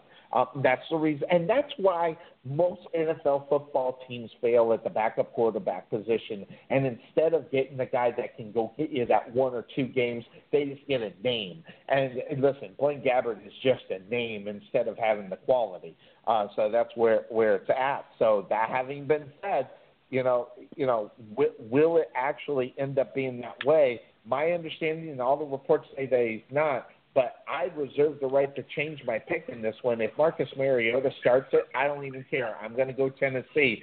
But if it's not Mariota, I, you know, I got to go Indianapolis. Um. Okay. Absolutely. You you definitely have that right. I've done it before. Um, I think regardless of who starts for the for the Titans, Sonny, I'm going with the Indianapolis Colts. All right. I, I, let me tell you something. This Colts team is hungry for a playoff spot Andrew yes. Luck knows what it takes to get to the playoffs. All right, yes. and, and and I think he wants to prove to everybody that his injuries uh, are not something that are that are going to hinder uh, his career or you know the reputation that he has. He's going to be a guy that that continues to keep his team in the playoffs, uh, and he wants to get back. Uh, you know, the Titans got a taste of the playoffs last year. You know, yes, they did. upset win over the Kansas City Chiefs, uh, and and it was a, it was a great uh, uh, time for them. But uh, I think for the Colts, I think this is their this is their opportunity to claim the uh, the division back, and I think they're going to get it done regardless. So I like hey, the Colts do, to win this game outright. Wins this? Do they win the uh, the AFC South, or is that that's Houston's they rep that up? It? Not no. Uh, the Houston's got okay. the division. So well, it's really interesting when you look at what what happens with Tennessee. Okay, all right, and, and it's really funny. Okay, at home they're tough. Mm-hmm. Okay, they beat the Houston Texans at home. They beat the Philadelphia Eagles at home. Okay, now granted they lost against Baltimore at, uh, at, and lost again uh, at Baltimore, but um, they uh, they beat the New England Patriots as well at home. So they got the Jacksonville Jaguars at home. They beat the um, they beat the Washington Redskins at home. This is a good home football team, Cuervo. I mean, but again, you got to look at who was starting. The personnel is a big part of it. But I'm going to tell you right now, coaching is the big thing. I, I'm going to tell you right now, Vrabel has turned the turned the chemistry of the Tennessee Titans completely around, and um, and they love this guy and rightfully so. They should love this guy. Um, but Tennessee at home is is a tough is, a tough win, regardless of who it is. And and it goes back to my fine pick when they beat the um, the New England Patriots at home. Yeah, that's right. Sonny Clark picked that game, by the way, when everybody thought that I was crazy when I said, but unfortunately, um, Cuervo wasn't here that day, but it's in the archives. Proof is out there, and it's in the pudding. You can go back and listen to it. But it's a tough team at home. I mean, Tennessee has no business beating those teams at home. Um, in reality, maybe beating Jacksonville is not a big deal, you know, and the Jets beating the Jets at home, that's not a big deal. But maybe beating Washington, I don't, I don't know if that necessarily should be something that they should be doing. Definitely not, not the um, definitely not the New England Patriots, not not the Philadelphia Eagles as well, and, and not the Houston Texans. You know, well, at home if they split them, so yeah, maybe they should maybe get that game. But man, oh man, uh, when you look at that, you know, tough team at home. You think they'll get the victory? You're on Indianapolis, but it don't matter even if Marcus Mariota plays that game. Don't want to put a disclaimer there. No, I think I think the Colts win no matter what. The the, the Colts are going to win no matter what, son. Got it. So interesting stuff going on in the NFL. I mean, it, say what you want. It, it's a league about it's it's a league about being able to come and this is the week. We got a lot of games that have playoff implications. You know, you know, for most of these games, a good a good seventy percent of the games have playoff implications, regardless if a team is in or out. Uh, the result of the game could be something that's right there. So, uh, yeah, back to back to Andrew Luck. I, you know, I've got to give it to this guy. This guy has come back and he has taken. Now, we used to talk about just a couple of years back, where when the guy was healthy and even when there's pain, it, it was the Indianapolis Colts division to lose, sort of like New England over in the AFC West. The AFC South was all about the Indianapolis Colts. Talk about turnaround in the last three years where you got Jacksonville up there, Tennessee talking about, now you got Houston fighting the battle. That is a division that has completely turned around in reality as far as football quality is concerned. Yep. No, absolutely. Um, you know, like I said, I mean, you know, they they've gotten some some things back, and and you know, it's you know, it's just really, it's just I don't know if I don't want to say culture change, but um, you know, guys coming back that that really help boost the team, and that's that's the situation that you have. Oh wow, Cuervo! Guess what, sir? Yeah, uh, uh, yeah, oh, you, you got you breaking news. I I got the the Ted Koppel thing going on. Holy smoke! And, and I don't know if this is good, better, or different, but the Tampa Bay Buccaneers have announced that they will keep Jameis Winston for the 2019 season, Cuervo. So does that mean that the quarterback whisperer, Mr. Dirk Koetter, will be back next year? Um, big, I, you know, I mean that's big news. Now they didn't say anything about Dirk Koetter. They said Jameis Winston uh, which obviously could be, uh, you know, and mm-hmm. a signal to say, listen, you know, Dirk Koetter won't be back, but you will be. Uh, someone better at least do the job, kind of situation that's going on there. That is wow. that, That's I mean, I mean, look, I, I think the way they're looking at it, Sonny, is you know, he, I know, I know he's got the reputation. He's got a bad uh, you know, reputation. Crab legs. Uh, he's for, got crab legs. yeah, well, he's got. Yeah, I'm sure he's got crab legs. I'm sure he's got crab legs, but you know, my thing is, yeah, uh, uh, I'm such an idiot. I don't know. Look, he's got crab legs. He's got you know uh, Uber discounts, whatever. But yeah, um, yeah. but I think I think the way they're looking at it is, you know, he he's he's made some mistakes. He just needs to be led in the right direction. The Tampa Bay Buccaneers feel like he can, you know, them as an organization can make it happen. So, um, well, it will I guess that's why they're keeping him. Cuervo, they they they have got to have success with this guy. I mean, you, you look at you look at this in reality. The Tampa Bay Buccaneers they want to be considered into the playoffs. I this is not. I I honestly believe that the Buccaneers have always wanted to be a good football team. There are some teams in the NFL that really can care less if they're good, bad, or indifferent.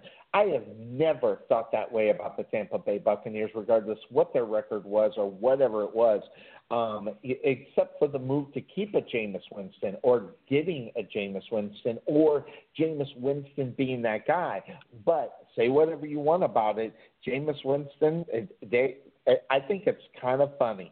Um, they're going to bring him back, and that's according to ESPN Adam Schefter, who reported on this. But I thought what, what I find very interesting is is that that who that announcement came came up, you know, from. This wasn't anything that Dirk Koetter put out. Uh, this is the actual franchise itself putting it out there, but they make no mention of their head coach. So that's what Winston is slated to make nearly twenty-one million dollars next year, Cuervo, and you know, I, I I don't know. I mean Fitzpatrick? Are they going to keep Fitzpatrick as a backup quarterback? If they're smart, they will. Um, you know, that, that's a classic example of having the right type of backup quarterback. And Fitzpatrick, he's not a starting quarterback in this league. He's only proved it many times, even this year, when he's had that opportunity to do it. But he can come in in a pinch, and so if they're smart, they better they better keep Ryan Fitzpatrick as a backup quarterback for this football team. I mean, Well, how many times have we seen that story, Sonny, where you know Fitzpatrick comes out just you know on fire, and then he fizzles off, and you know he's just Ryan Fitzpatrick again. You know by week ten. I mean, he did it with the Jets. He did it in Buffalo. He did it in Tampa yep. Bay. Yeah. I mean, how many times are we gonna we gonna see this story? We already know the ending to it. All right, and he doesn't live happily ever after. All right, it, it just doesn't work out that way. So, um, you know, how many more times are we going to try and believe that Ryan Fitzpatrick's a good quarter? He's not. He's just a no, guy that a, he is a he should be a career backup quarterback in the NFL. That's the best. That, well, I mean, and be. that's what he's been. That's what yeah, he has been. Ex- exactly, and you know, say whatever you want, um, that's a valuable commodity, and especially when you're in a division where you've got quarterbacks Matt Ryan, Cam Newton, and Drew Brees, you better have a backup plan in case something goes on. If you're actually seriously going to be in contention for either a the NFC South Championship or even making the playoffs for crying out loud, this is a football team that he, that almost can't afford not to have Ryan Fitzpatrick out there because who else are you going to get at the backup quarterback that could be that that could step in for a game or two to get the job done. And that will be the huge thing as well, Cuervo. If it is, will it be only for one or two games, depending upon either A, Jameis Winston doing something stupid to get uh, suspended, or B, getting injured where he's out more than two two weeks on, on a on a on an injury. So, you know, I you know if they're smart, Cuervo, and listen, the Buccaneers are not the smartest franchise in the NFL. We know that. Uh, but if they're smart, they sign Ryan Fitzpatrick as a backup quarterback and give him an extra million that he made this year uh, for bringing back the Ryan Fitz magic. You know, you know, see if he can do that. But um, that that's a huge one right there. Absolutely. Uh, I mean, I don't know. We'll see what happens though, Sonny. I mean, there's no telling what's going to happen down in Tampa and and and whatever else. It, it, yeah. It's almost a dumpster fire over there. Uh, it, they don't I know who they want to keep it. I don't know. Yep. They don't know who they want at quarterback. They don't know who they want as head coach. Like, there's nothing consistent about that football team, and that's why yeah. they continue to struggle. And uh, Tarvin is on Indianapolis as well. So um, everybody is on Indianapolis. I do uh, reserve the right if Mariota starts this game that they win the game. Um, uh, but everything that I'm reading is that he's out, but that don't mean anything in reality. But some of the other news that is coming out, the Lions put uh, Schrade on the IR, and they rule um, Agnew, Lawson out uh, versus the Packers. Not that anybody has picked the Lions to be able to win that game. The Bears activate your boy Kyle Long off the injured reserve, clearing his way for the three-time Pro Bowler lineman to play in the regular season finale against Minnesota. And, and listen, you, you talk about the you know your team, you know the Chicago Bears. They have the momentum.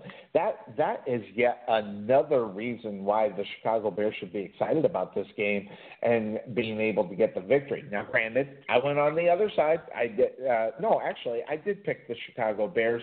Uh, Tarvin picked the Minnesota Vikings. Uh, but yeah, this right here is a shot in the arm as well. Not that they needed one Cuervo, but this is a nice, a nice little shot in the arm.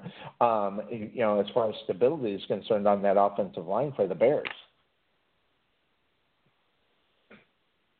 Um, wait, who who are you talking about, Sonny? Who are you referring Your to? Chicago Exactly. Bears. Long. Yeah, no, right. Long. I thought you were talking about.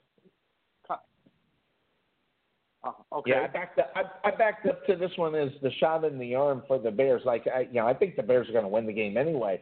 But I mean, how about getting the shot of the arm and you you get Long in the lineup for this one? Not that again, not that they No, needed the shot in the arm, but th- this is just helping in motivation, uh, motivation and momentum going into the playoffs for the Bears. Well, and that's what I had mentioned earlier. You know, it's- it's really a confidence boost to see a guy, you know, back in the lineup. You, you know, he's all pro, all pro offensive lineman. You know, is, is a very vocal guy in the in the uh, in the locker room.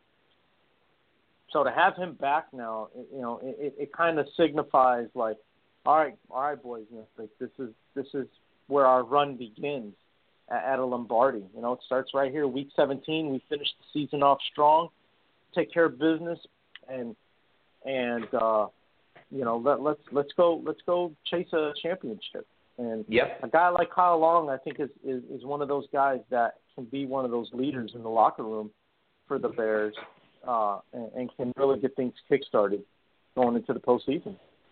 Yeah, and and the Bear, I I honestly think the Bears don't need it, but and uh, that doesn't hurt uh, as far as that's concerned. Some more NFL news.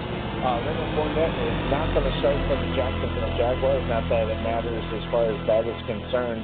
As the Jacksonville Jaguars take on Houston, it's a bigger game for Houston, obviously, than uh, Jacksonville. Again, I'm just going to keep my pick there, um, just ma- mainly because you know I don't believe in Houston uh, as far as winning a game where the, if and when they're going to pull those starters, and if they're smart, they are um, for that. Uh, for that, so Leonard Fournette, and not in the game, but the one I wanted to get an opinion from Cuervo is is regarding the young guy coming out of Oklahoma, who uh, you know, in reality, if you look at what's going on, Kyler Murray, he signed a contract with the Oakland A's in June, um, which included a signing bonus. So the understanding that it was going to be Murray was going to be playing in Major League Baseball, and this was going to be his final year as a football player. But now you move to here, and he's already, you know, having Heisman Trophy under his belt to go along with a first round draft prediction. In reality, by the time the media gets a hold of it.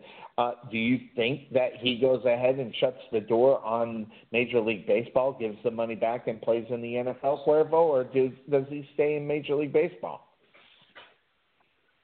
No, I think he keeps the door open for football, and I, and I, I said this all along is, you know, because he won the Heisman, I think I think he's going to stick with the football thing for a little while. Um, you know, if things don't work out though, it's it's a great backup. Uh, What a, to, yeah. To you know, not making it in in football, you still got baseball to back you up. It's kind of like I don't know if you remember Jeff Samardzija. I don't know if you remember that name, Sonny. I do. Um, I do. you know, hmm uh, a receiver from Notre Dame, you know, first round pick and whatnot. Things didn't quite work out in the NFL. Went Yep. went back and he pitched in the major leagues. He was a Cub for a while. He was a San Francisco Giant. Uh, so, uh, you know, it, it, it kind of worked out for him uh, pretty nicely. So, um, I think I think Kyler Murray's in the same type of situation where if things don't work out for him in the NFL, Major League Baseball will always be there as, as, as a solid backup for him. Which leads me to something that I've actually been thinking about. Okay. You know, there's another guy out there that, um, you know, had baseball as a backup, and I don't understand why he hasn't been using it. You know, all this talk about Colin Kaepernick, right? About how he got a raw deal in the NFL and all that, and all that stuff. People seem to forget that he was a pitching prospect as well. The Cubs drafted him. That's why I know this. As a Cubs fan, I know the Cubs drafted Colin Kaepernick. I don't remember what round. I, I think it was in like 2011 or 12 or something like that, right before he bursted onto the scene in the NFL with the 49ers. Uh-huh. Um, so I'm I'm curious as to, and nobody, and I have not heard anybody bring this up. How come he didn't pursue baseball? If he was, if he was hurting financially, like people claim that he is, uh, and and you know he, uh, you know, says he's trying to do things, do things for himself, whatever. I think baseball would have been the perfect thing for him to do. Go over to baseball, see what you can make of yourself, kind of like what Tim Tebow is doing, and if an opportunity comes up for for a football team, hey, great. But if not, you still got baseball to back you up. Colin Kaepernick never did that, and I'm I'm I'm kind of really curious as to why he never pursued it. Huh. Well, I'll tell you, I, and this is just one idiot's idiot's thought. You know, after not being a pitcher for a long time, I mean, don't and, and maybe I'm, and I could be wrong. Don't you think that would effective affect his effectiveness as a major league baseball pitcher? I mean, or eh, do you think are you thinking maybe him go down into the minors for a little bit and try to see if he can find a glimmer of what he used to be, or do you think you know being signed on a major league roster? What what what are you talking about as far as that's concerned? Well, no, I mean that's that's definitely how he would start out is, is you know in the major league, you know in the in the minor leagues, uh, you know somebody's somebody's double A club or something like that. Um, you know, and then he works his way. That's what Samardzija did. Samardzija did that. It's not like he jumped yes. into the major leagues. You know, he had to work his way up from from double A, um, and then he find, he eventually, you know, a couple years later, got to the you know 40 man major league roster for the Chicago Cubs, and you know he He's you know he pitched for a good solid I think eight years or something like that between the Cubs and the San Francisco Giants, and you know so so Kaepernick you know could have done the same thing and he chose not to for whatever reason.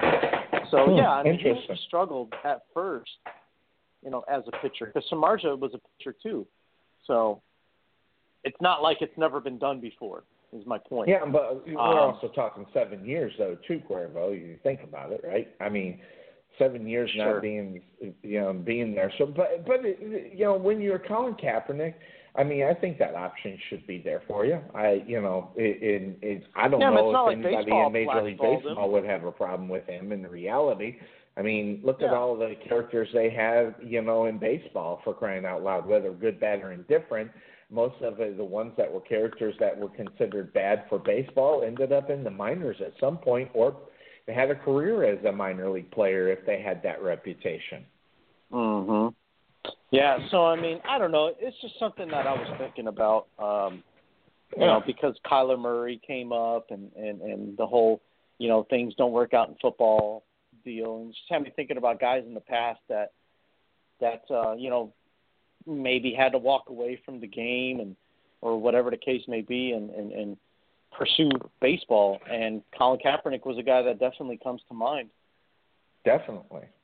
Reports out that DeSean Jackson wants to move on from the Tampa Bay Buccaneers, but with the announcement of Jameis Winston at the quarterback position, does that make him feel good, or would it have to be a change at the coaching position to keep DeSean Jackson as there, which is what I think is the situation. I think that's a coach uh, player that do not like each other situation, so it might not be an issue. Uh, do you think DeSean Jackson stays if Dirk Koetter is away, or do you expect uh, DeSean Jackson just to fly the coop anyway? I think I think DeSean Jackson has more of a problem with Jameis Winston, to be honest with you. Wow. Um, okay. I think I think I think he enjoyed his time with Ryan Fitzpatrick it's as the magic. Because guess what? Yeah, because he was getting the he was getting the ball and he was getting the ball yeah, a lot. If you remember in the beginning of the year, DeSean Jackson was was you know one of the top five receivers statistically in the first three four weeks of the season before Winston came back. So yep. for them to for you know for DeSean Jackson to uh, you know come back to Tampa, I think he he would want who would prefer Fitzpatrick to be the quarterback, which is why I believe he's going to move on. I think if if DeSean has a, an opportunity to leave Tampa Bay, he's going to take it. He's going to be gone. Gronk leaving uh, the New England Patriots. I think Gronk only leaves with Tom Brady leaving. What do you think? Yeah, I agree. Uh, I think he it's one of those. It's a package deal, just like with Belichick. It's it's almost like a trio, you know. Yes. If, if, if you know Scott, it's just like you know Jordan Pippen, Phil Jackson. One of them leaves, they all leave. So it's kind of the same thing in New England. If Gronk leaves, Brady leaves, Belichick leaves, one of them leaves, then they're all going to be gone.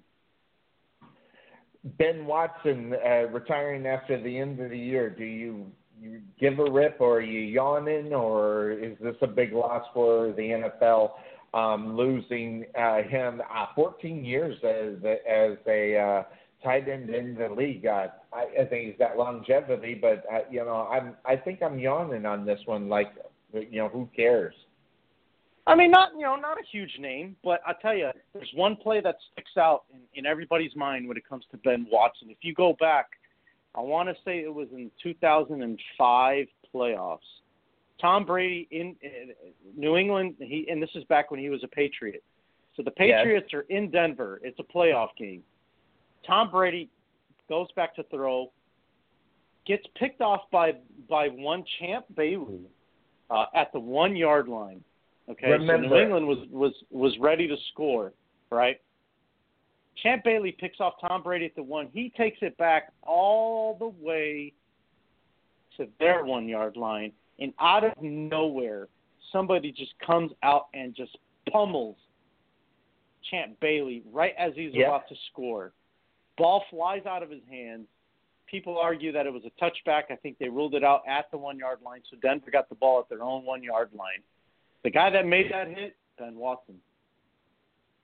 So it, it was the effort that he that he gave on every play is what I think he's going to be remembered for, and and and that's that's you know that symbolizes what a football player is. I mean, he's you know you want you want guys like that. They may not be the most talented, they may not be the fastest, strongest, whatever, but man, if you give the effort, that's all that's all you really can ask for. And and and, and plays like that are what symbolizes Ben Watson's career. So. Um, do I think it's a huge loss for the league? No. I mean, it's not like, you know, it's not like when uh, you know Antonio Gates retires or, or Yep. You know, somebody or, or Gronk, you know, being the he's going to wind up being the all-time touchdown uh, leader as a tight end if you know if he doesn't get hurt anymore. Uh, but uh, you know, Ben Watson's not a huge name like that, but I think for teams that he played for organizationally, you know, New England the the uh, Baltimore Ravens, the New Orleans Saints. Those those teams internally, I think, are going to uh, uh, you know be a little more uh, uh, attached to him being retiring and stuff like that. I think So, you're right. Uh, but I think I- he had a good career. yeah, some Got a know, couple some- rings, yeah, you know. Exactly. You get a couple of rings and and you're on set. Uh, Burfict, uh, Cleveland Brown, uh, uh, Cincinnati Bengal, uh, seventh concussion concussion of his year, uh, or, or seventh concussion of his career. I think it's personally Mhm. more, but second this month, according to them. Uh, a lot of people talking about this guy never playing again. Um, I don't.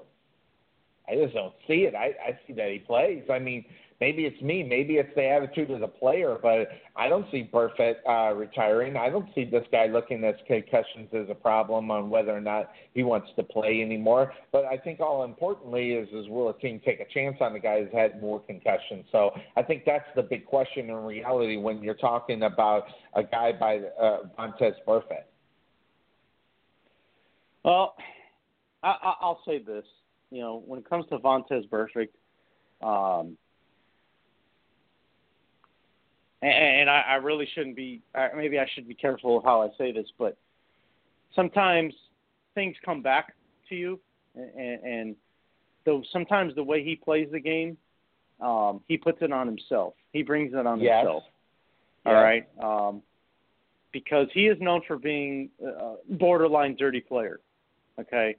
So maybe if he took the time to re retool his his tackling skill, maybe he wouldn't have so many concussions and maybe if he would stop playing I'll s- I'll say so aggressively, then maybe he sh- you know he'll he won't have as many concussions as well. So uh, Yeah. I think he brings a lot of it on himself.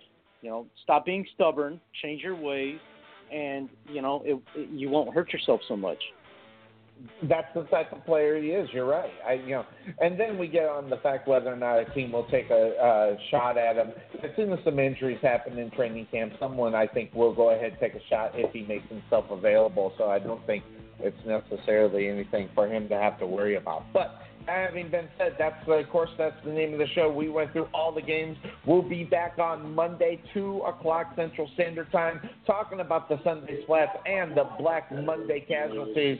We'll do that here on the Couch Potato Sports Show. Everybody enjoy week number 17 of the NFL. I am Sonny Clark along with Cuervo. We're out of here, everybody. Have a good one. Take care. Bye bye.